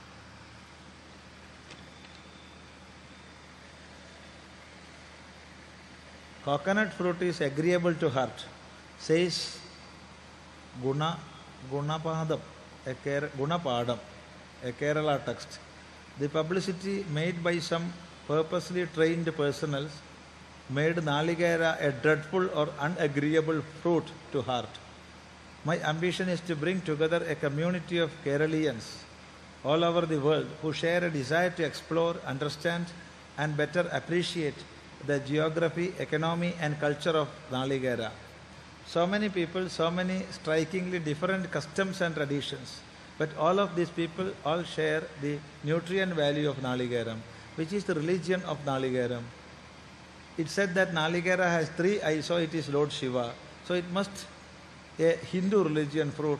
If so, how could others eat a Hindu god? The one who eats Naligaram gets the power of Lord Shiva. അതൊരു രസകരമായ കണ്ടെത്തലാണ്. എന്തായാലും ശിവനെ ആരും കഴിക്കാൻ പോണ്ട. കഴിക്കണത് ശിവമാവണം എന്നേ ഉള്ളൂ. എന്നാലും പറയാം. ശിവനെ ആരും കഴിക്കാൻ പോണ്ട. കഴിക്കണത് ശിവം ആകണേ എന്നുള്ളൂ. മംഗളം ശിവം. മംഗളമായത് കഴിക്കുക അമംഗളമായത് കഴിക്കാതിരിക്കുക. മൂന്ന് കണ്ണുള്ളതൊക്കെ ശിവനാന്ന് പറഞ്ഞാൽ വിഷമാ. മൂന്ന് കണ്ണ് പലതിനും ഉണ്ടാവും. അതൊക്കെ ഇപ്പോൾ ശിവനാന്ന് പറഞ്ഞാൽ സംഗതി വിഷമാവും. ശിവന് മൂന്ന് കണ്ണുണ്ടെന്ന് പറഞ്ഞോളൂ. അതിൽ നമ്മൾ യോജിപ്പാണ്. പക്ഷെ മൂന്ന് കണ്ണുള്ളതൊക്കെ ശിവനാന്ന് പറഞ്ഞാൽ അതിനോട് യോജിപ്പില്ല. രണ്ടിന്റെയും വ്യത്യാസം മനസ്സിലാക്കുക. I would like the Malayalis to make an oath for നാളികേരം ആസ് ഗിവൺ ബിലോ കേരളം എന്റെ നാളികേര ഭൂമി. കേരളം എന്ന് പറഞ്ഞാൽ മതി. കേരളം എന്റെ നാളികേര ഭൂമി എന്നാണ്. കേരളം എന്നുള്ള പദം ഉണ്ടാവുന്നത് കേര ശബ്ദത്തിനോടുകൂടെ അലച്ച് പ്രത്യയം വരുമ്പോഴാണ്. അലച്ച് എന്നുള്ള പ്രത്യയം കേര ശബ്ദത്തോടുകൂടെ വരുമ്പോഴാണ് കേരള ശബ്ദം സിദ്ധമാവുന്നത് വെച്ചാൽ അർത്ഥം കേരം ധാരാളമായി എവിടെയുണ്ടോ കേരം എവിടെ വിളയുന്നുവോ അത് കേരളം. ഇന്നിപ്പോൾ പേര് മാറ്റേണ്ടി വരും. റബ്ബറളം എന്നൊക്കെ ആക്കേണ്ടി വരും. അല്ലെങ്കിൽ കോൺക്രീറ്റ് അളം എന്നൊക്കെ ആക്കേണ്ടി വരും. അറിയില്ല. ഏതായാലും കൊള്ളാം. ഏറ്റവും മഹത്വപൂർണമായ ഒരു ഫലം. നമ്മുടെ വൈദിക കർമ്മങ്ങൾ ഒന്നുപോലും ഇല്ല നാളികേരം ഇല്ലാത്തതായിട്ട്. കേരളത്തിലല്ല ലോകത്തിലുടനീളം നമ്മുടെ ഏതൊരു വൈദിക ക്രിയകളെ ചെയ്യുന്നുണ്ടെങ്കിലും അതിൽ നാളികേരമുണ്ട്. ശ്രീഫലമാണത്. ശ്രീഫലം. ഐശ്വര്യത്തിന്റെ ലക്ഷ്മിയുടെ സ്വരൂപമായ ഫലം. അതാണ് ശരിയായ വാക്ക്. അതുകൊണ്ട് നാളികേരം നല്ല നല്ലോണം ഉണ്ടാക്കുക. ശ്രീ അനുഭവിക്കുക. അതാണ് പറയാനുള്ളത്.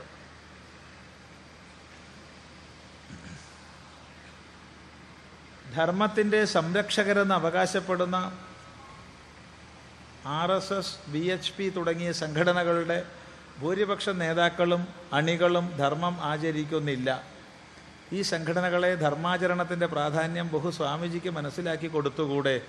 നമ്മൾ ഓരോ വ്യക്തിയും ധർമ്മം ആചരിക്കുന്നുണ്ടോ ഇല്ലയോ എന്ന് വിലയിരുത്താൻ അവരുടെ വീടുകളിലോ അവരുടെ എന്താ പറയേണ്ടത് മേഖലകളിലോ സഞ്ചരിക്കുന്ന ഒരാളല്ല. ഇതിൽ താല്പര്യമുള്ളവർക്ക് അതിൽ പ്രവർത്തിക്കാം. അതുകൊണ്ട് ഏത് ആർ എസ് എസ് നേതാവാണ് ധർമ്മം ആചരിക്കാത്തതെന്ന് നിരീക്ഷിക്കുക. എന്നിട്ട് പോയിട്ട് ഉപദേശിക്കുക എടേ ഇങ്ങനെയൊന്നും പോരാട്ടുവോ? നീ ധർമ്മം ആചരിക്കണം.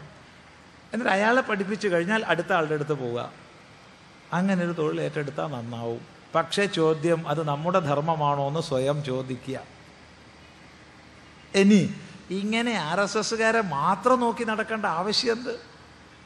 ധർമാചരിക്കാത്ത പലരും നാട്ടിലുണ്ടാവുമല്ലോ. അപ്പോൾ അവരെടുത്തൊക്കെ പോവുക. നിങ്ങൾ ധർമ്മം ആചരിക്കണില്ല കേട്ടോ എന്ന് പറഞ്ഞു നോക്കുക. പക്ഷെ തക്കവും തരമൊക്കെ നോക്കിയിട്ട് വേണം പറയുക.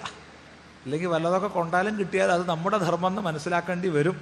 അത്രയേ പറയാനുള്ളൂ. അതിൽ കവിഞ്ഞൊന്നും പറയാനില്ല. എന്തായാലും സ്വാമിയുടെ പണി ഇതല്ല. ഈ പണി ഏറ്റെടുക്കാൻ സ്വാമി തയ്യാറില്ല. ഇന്നിപ്പോൾ എന്തായാലും രണ്ട് മൂന്ന് പണി നമുക്ക് തന്നിട്ടുണ്ട് ചിലരൊക്കെ. ഒന്ന് മാതൃഭൂമി നിർത്തിക്കാൻ ആവശ്യപ്പെടുക. മറ്റു മറ്റൊന്ന് ആർ എസ് എസ്സുകാരെ ധർമ്മം പഠിപ്പിക്കാൻ പോവുക. അതൊക്കെ വിഷമമുള്ള ഇടപാടാണ്? ഗുരുവിലൂടെ അല്ലാതെ ആത്മസാക്ഷാത്കാരം സാധ്യമാണോ?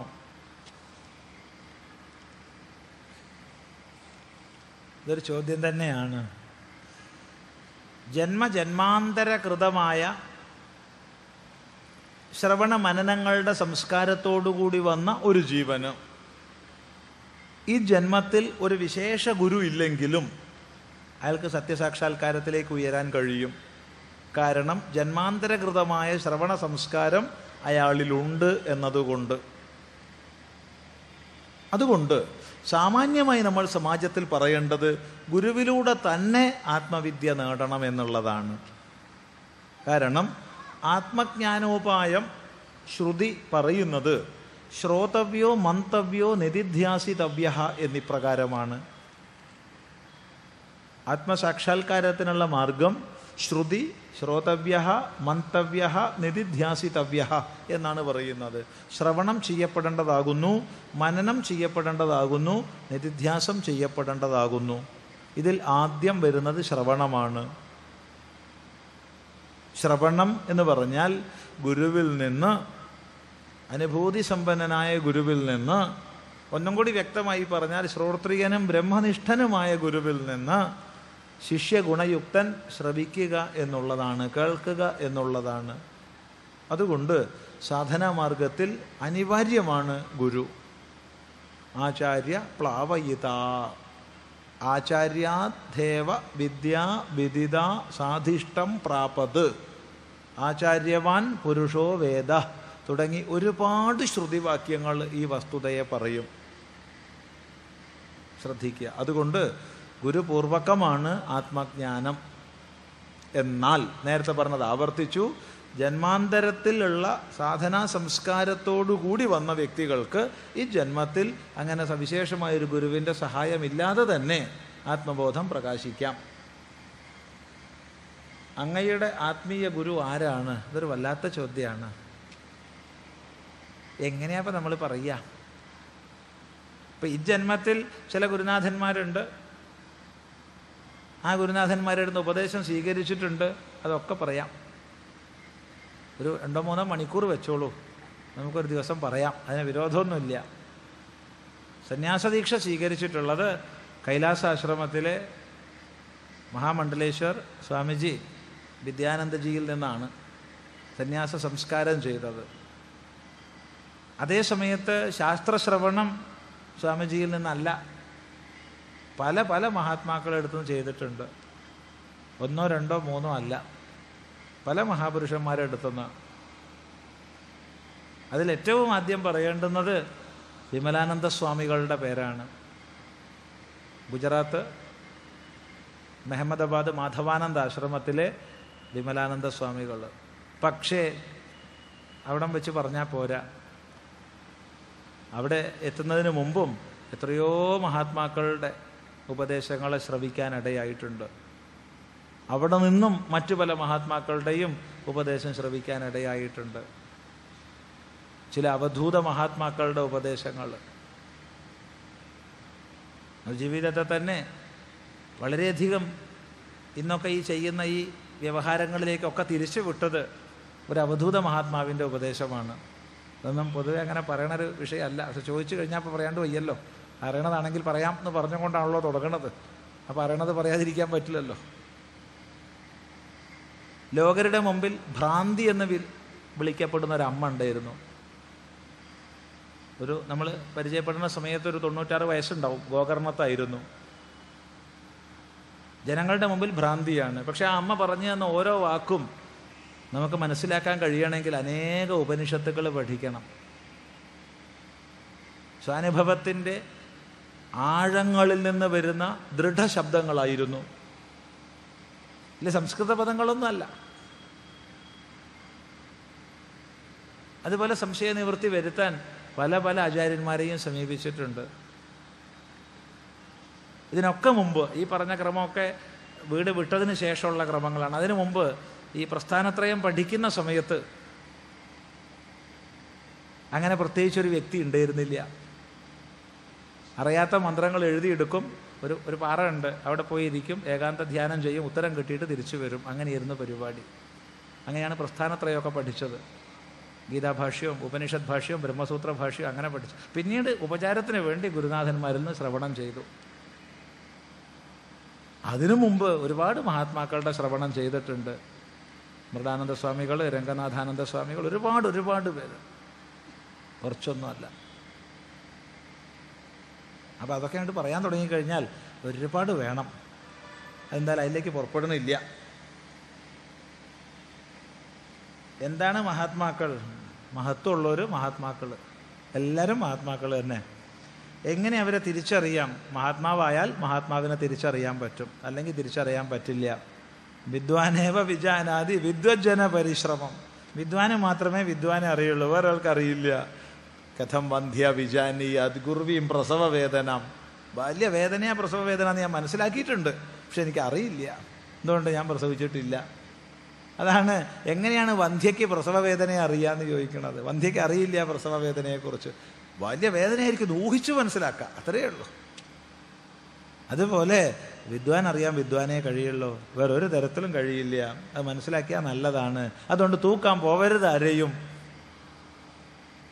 എന്ന് പറയുന്നു. ഒരു സത്യാന്വേഷി ക്ഷേത്രത്തിൽ പോവേണ്ട ആവശ്യമുണ്ടോ? ഉണ്ടെങ്കിൽ പോയിക്കോട്ടെ. സത്യാന്വേഷണത്തിന്റെ ഒരു ഘട്ടത്തിൽ അവൻ ക്ഷേത്രത്തിൽ പോകുന്നുണ്ടോ പോയിക്കോട്ടെ. വേണ്ടാന്ന് തോന്നിയോ? നിർത്തിക്കോളൂ. ഇത്രയേ ഉള്ളൂ. പോയിക്കൊള്ളണം. അതൊന്നുമില്ല. പോകേണ്ടവർക്ക് പോവാം. പോകണ്ടാത്തവർക്ക് പോകണ്ട ആത്മീയ പുരോഗതി എങ്ങനെ തിരിച്ചറിയാം? തിരിച്ചറിയണം എന്നുള്ള ഇച്ഛ പോയി ഇച്ഛ മനസ്സിലാവും. മനസ്സിലായി എന്ന് വിചാരിക്കണോ? തിരിച്ചറിയണം എന്നുള്ള സങ്കല്പം പോയോ? എന്നാൽ ആത്മീയ പുരോഗതിയായി. തിരിച്ചറിയണം എന്നുള്ള സങ്കല്പം ഉണ്ടോ ഉണ്ടെങ്കിൽ ഇനിയും ഒരുപാട് മുന്നോട്ട് പോവാൻ ഉണ്ട്. എല്ലാ മതങ്ങളും ആരാധനാലയങ്ങളിലൂടെ ആളുകളെ ഒരു മായാലോകത്ത് കൊണ്ടുചെന്ന് എത്തിക്കുകയല്ലേ ചെയ്യുന്നത്? ഇതൊക്കെ മായയുടെ ഇടപാടാണല്ലോ. ഇതെല്ലാം ഒരു മായയുടെ ഇടപാടാണ്. തീർത്തും ശരിയാണ്. ഈ ആരാധനാലയങ്ങൾ നടത്തുന്നവർ ചില ആചാരകർമ്മങ്ങളും മറ്റും ചെയ്ത് സാധാരണക്കാരെ ചൂഷണം ചെയ്യുകയല്ലേ ചെയ്യുന്നത്? അങ്ങനെ ചെയ്യണവരും ഉണ്ടാവും. നേർവഴിക്ക് നയിക്കണം എന്ന് വിചാരിക്കണവരും ഉണ്ടാവും. ഇതൊക്കെ എങ്ങനെയാ അപ്പം നമുക്ക് വിലയിരുത്താൻ കഴിയുക? ഇതൊന്നും നമുക്ക് വിലയിരുത്താൻ കഴിയില്ല. പക്ഷെ ഒന്ന് ശ്രദ്ധിക്കുക. സാധനാ ജീവിതത്തിന്റെ ഒരു ഘട്ടത്തിൽ ആരാധനാലയങ്ങളിലൂടെയൊക്കെ നമ്മൾ കടന്നു പോകണം ഒരു ഘട്ടത്തിൽ അത് ശ്രദ്ധിക്കുക. വിവേകാനന്ദ സ്വാമികൾ ഒരു സ്ഥലത്ത് പറയുന്നുണ്ട് ക്ഷേത്രത്തിൽ ജനിക്കുന്നത് നല്ലതാണ് പക്ഷെ അവിടെ മരിക്കരുത് എന്ന്. സാധകന്റെ ആരംഭം എന്ന നിലയ്ക്ക് നാമരൂപാത്മകമായ ഉപാസനകളൊക്കെ ആവാം. പക്ഷേ അവിടെ തന്നെ അങ്ങ് പര്യവസാനം വന്നു പോകരുത്. അതിനൊരുപാട് ഉപരി എത്താനുണ്ടെന്ന്. അത് ശ്രദ്ധിച്ചാൽ മതി. അപ്പോൾ ഒന്നിനെയും നമ്മൾ എതിർക്കേണ്ട ആവശ്യമില്ല. ഒരു ഘട്ടത്തിൽ അത് സ്വീകാര്യമാണോ സ്വീകരിച്ചോട്ടെ? പക്ഷെ നിർബന്ധമായിട്ടൊന്നും കണക്കാക്കരുത്. എല്ലാ മേഖലയിലും ചൂഷണങ്ങളുണ്ട്. എന്റെ എല്ലാ ഡോക്ടർമാരും നല്ല ഡോക്ടർമാരാ? എല്ലാ അധ്യാപകരും നല്ല അധ്യാപകരാ? എല്ലാ രാഷ്ട്രീയക്കാരും നല്ല രാഷ്ട്രീയക്കാരാ? ഇല്ല എല്ലാ മേഖലയിലുണ്ട് വ്യാജന്മാർ എല്ലാ മേഖലയിലും ചൂഷണങ്ങൾ നടക്കുന്നുണ്ട്. നമ്മൾ അറിവുള്ളവരാവുക. നമ്മൾ സദാചാര മൂല്യങ്ങൾക്കനുസരിച്ച് ജീവിക്കുക. നമ്മൾ ധർമ്മബോധമുള്ളവരാവുക. അതേ വേണ്ടു.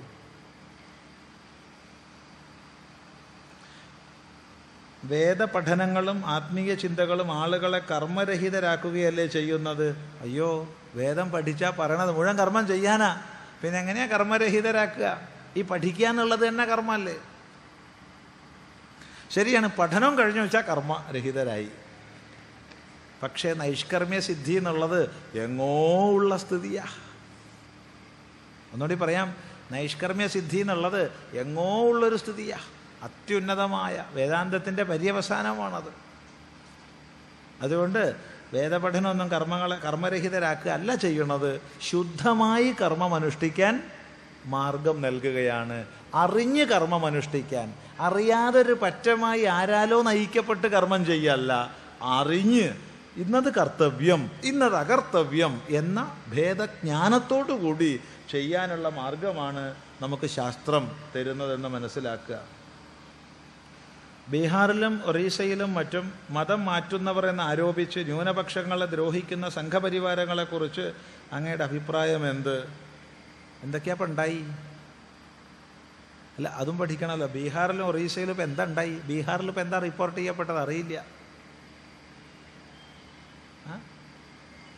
മതം മാറ്റുന്നവർ എന്ന് ആരോപിച്ച് ന്യൂനപക്ഷങ്ങളെ ദ്രോഹിക്കുന്ന അങ്ങനെ ആരോപിച്ചിട്ട് അങ്ങോട്ട് ദ്രോഹിക്കുമോ അങ്ങനെ ഉണ്ടാവുമോ അങ്ങനെയാണെന്ന് വെച്ചാൽ ഇന്നും ഇപ്പം അങ്ങനെ ഉണ്ടാവണമല്ലോ എല്ലായിടത്തും അങ്ങനെ ഉണ്ടാവണമല്ലോ അപ്പം നമ്മൾ ഇത്തരമൊക്കെ പത്രങ്ങളിൽ നിന്നൊക്കെ മാത്രം കാണുന്നത് വിശ്വസിക്കാതെ ആ പ്രദേശങ്ങളെക്കുറിച്ചൊക്കെ നിഷ്പക്ഷമായി പഠിക്കുകയും മതം മാറ്റം എന്നുള്ള അതായത് അജ്ഞാനത്തെയും ദാരിദ്ര്യത്തെയും മുതലെടുത്തുകൊണ്ടുള്ള മതം മാറ്റം എത്ര ഭീഷണമാണെന്നും അത് എത്ര വലിയ സാമൂഹ്യ വിപത്താണെന്നുള്ളതും പഠിക്കാൻ തയ്യാറാവുക. അജ്ഞാനത്തെയും ദാരിദ്ര്യത്തെയും ചൂഷണം ചെയ്തുകൊണ്ട് ചെയ്യുന്ന മതം മാറ്റം പോലെ ഹീനമായിട്ടൊരു അകൃത്യം ലോകത്തിലില്ല. അത്ര വലിയൊരു ഭീകരത വേറെയില്ല. ഏതൊക്കെ രീതിയിലാണെന്നറിയോ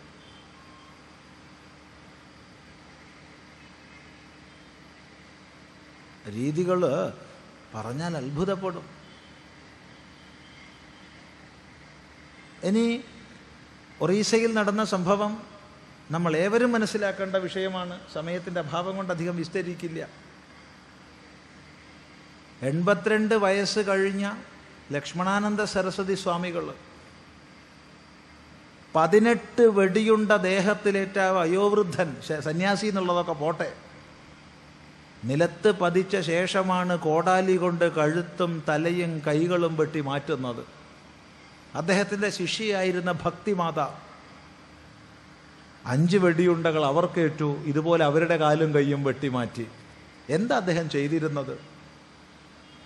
നമ്മുടെ പത്രങ്ങളിൽ റിപ്പോർട്ട് വന്നു. എന്താ റിപ്പോർട്ട് വന്നതെന്ന് നോക്കൂ. വിശ്വ ഹിന്ദു പരിഷത്ത് നേതാവായ ലക്ഷ്മണാനന്ദ സരസ്വതി സ്വാമി കൊല്ലപ്പെട്ടു എന്ന്. വിശ്വ ഹിന്ദു പരിഷത്ത് രൂപീകരിക്കുന്നതിന് മുമ്പ് അദ്ദേഹത്തിന് അവിടെ ആശ്രമമുണ്ട്. പിന്നെ എങ്ങനെയാ അതിനു മുമ്പ് അദ്ദേഹം സന്യാസിയാണ്. ലക്ഷ്മണാനന്ദ സരസ്വതിയാണ്. പിന്നെ എന്തിന് പത്രങ്ങൾ ഇത് കൊടുത്തു? അപ്പോൾ അതിന്റെ റിപ്പോർട്ടിങ്ങിൽ അതിന്റെ ചൂടൊന്ന് കുറയും. ആ വിശ്വ ഹിന്ദു പരിഷത്ത് നേതാവല്ലേ? അപ്പോൾ അങ്ങോട്ടും അങ്ങനെയൊക്കെ ചെയ്തിട്ടുണ്ടാവും. എന്നാൽ തിരിച്ചും കിട്ടിക്കോട്ടെ. നേരെ മറിച്ച് സന്യാസി കൊല്ലപ്പെട്ടു എന്ന് പറയുമ്പോൾ ഉണ്ടാവുന്ന സാമൂഹ്യ ഭാവത്തിൽ ഒരു പരിവർത്തനം വരും. അവിടെ ഷെഡ്യൂൾഡ് ട്രൈബിൽപ്പെട്ട പട്ടിക വർഗത്തിൽപ്പെട്ട കൂയി വിഭാഗം പട്ടിക ജാതിയിൽപ്പെട്ട പണക വിഭാഗം. ഇവർ രണ്ടും മതം മാറ്റപ്പെട്ടുകൊണ്ടേയിരുന്നു മുൻകാലത്ത്. പക്ഷേ തൊള്ളായിരത്തി അറുപതുകളുടെ ആദ്യത്തിൽ പൂജനീയ ലക്ഷ്മണാനന്ദ സരസ്വതി സ്വാമികളുടെ അവിടെ പ്രവർത്തനം തുടങ്ങിയതോടുകൂടെ കൂയി വിഭാഗത്തിൽ നിന്നുള്ള മതപരിവർത്തനം പരിപൂർണമായി നിർത്താൻ സ്വാമിജിക്ക് സാധിച്ചു. സ്നേഹം കൊണ്ട്. കുട്ടികൾക്ക് പാഠശാലകൾ സ്ഥാപിച്ചതിലൂടെ ദാരിദ്ര്യം ഇല്ലാതാക്കാൻ പദ്ധതികൾ നിർമ്മിച്ചതിലൂടെ ഒരുപാട് ഒരുപാട് സേവാ പ്രവർത്തനങ്ങളിലൂടെ. പണക വിഭാഗവും കുയി വിഭാഗവും പണ്ട് പണ്ടേ വൈരത്തിലാണ്. ഈ പണക വിഭാഗം തൊണ്ണൂറിലധികം ശതമാനം മതം മാറ്റപ്പെട്ടവരാണ്.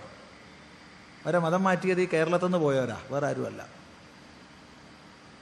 ഇങ്ങനെ മാറ്റപ്പെട്ടവർ പട്ടിക വർഗത്തിന് ലഭിക്കുന്ന ആനുകൂല്യങ്ങളെ തട്ടിയെടുക്കാൻ ശ്രമിക്കുന്നതിന്റെ പേരിൽ ഈ രണ്ട് വിഭാഗങ്ങൾ തമ്മിലും നിരന്തരം സംഘർഷങ്ങൾ ഉണ്ടായിരുന്നു. അതിൽ കുയി വിഭാഗത്തെ സംബന്ധിച്ച് രക്ഷാധികാരിയും അച്ഛനും ഗുരുവും എല്ലാമാണ് സ്വാമിജി. ഇതിനു മുമ്പ് എട്ട് പ്രാവശ്യം വധശ്രമത്തിന് നിന്ന് രക്ഷപ്പെട്ട മഹാത്മാവ്. എന്താ കാരണം? മതപരിവർത്തനത്തിനെതിരായി ശക്തമായ പ്രക്ഷോഭ പരിപാടികൾ സംഘടിപ്പിച്ചു. ഏതായാലും ആ മതത്തിന്റെ ശക്തികൾ അദ്ദേഹത്തെ ഇത്തോതിലാക്കി.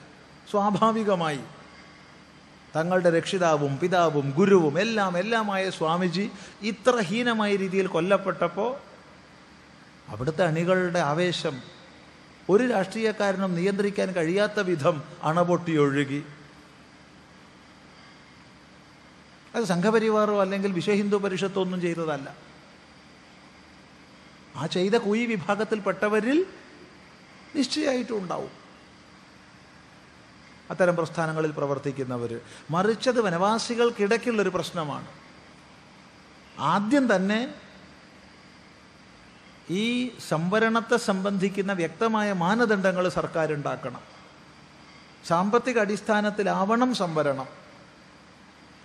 ഇനി പട്ടിക വിഭാഗത്തിന് അല്ലെങ്കിൽ പട്ടിക വർഗത്തിന് എന്ന് പറഞ്ഞിട്ട് നൽകുന്നുണ്ടെങ്കിൽ മതം മാറ്റപ്പെടുന്നതോടുകൂടി അതില്ലാണ്ടാവണം ഈ വക നയപരിപാടികൾ സർക്കാർ തലത്തിൽ നിർവഹിക്കേണ്ടതാണ്. ഏതായാലും ഇതൊക്കെ വളരെ വികലമായിട്ടാണ് പത്രങ്ങൾ റിപ്പോർട്ട് ചെയ്തത്. ഇത് കൂടുതൽ പഠിക്കാൻ ഒരുപാട് രേഖകൾ നമുക്ക് ഇന്റർനെറ്റിൽ നിന്നൊക്കെ കിട്ടും. താല്പര്യമുള്ളവർ സമീപിച്ച പല പല രേഖകളുടെയും പേര് പറഞ്ഞു തരാം നിങ്ങൾക്ക് പഠിക്കാൻ കഴിയും. ഇപ്പോൾ ഏതായാലും അധികം വിസ്തരിക്കുന്നില്ല ഉപസംഹരിക്കുന്നു. വേറെയും കടലാസുകൾ ഉണ്ടാവുകയായിരിക്കാം പക്ഷേ ഇവിടെ വന്ന കടലാസുകൾ തീർത്തിട്ടുണ്ട്. ഓം. ഗുരുർബ്രഹ്മാ ഗുരുർവിഷ്ണു ഗുരുദേവോ മഹേശ്വര ഗുരുസാക്ഷാത് പരം ബ്രഹ്മ. തസ്മൈ ശ്രീ ഗുരവേ നമഃ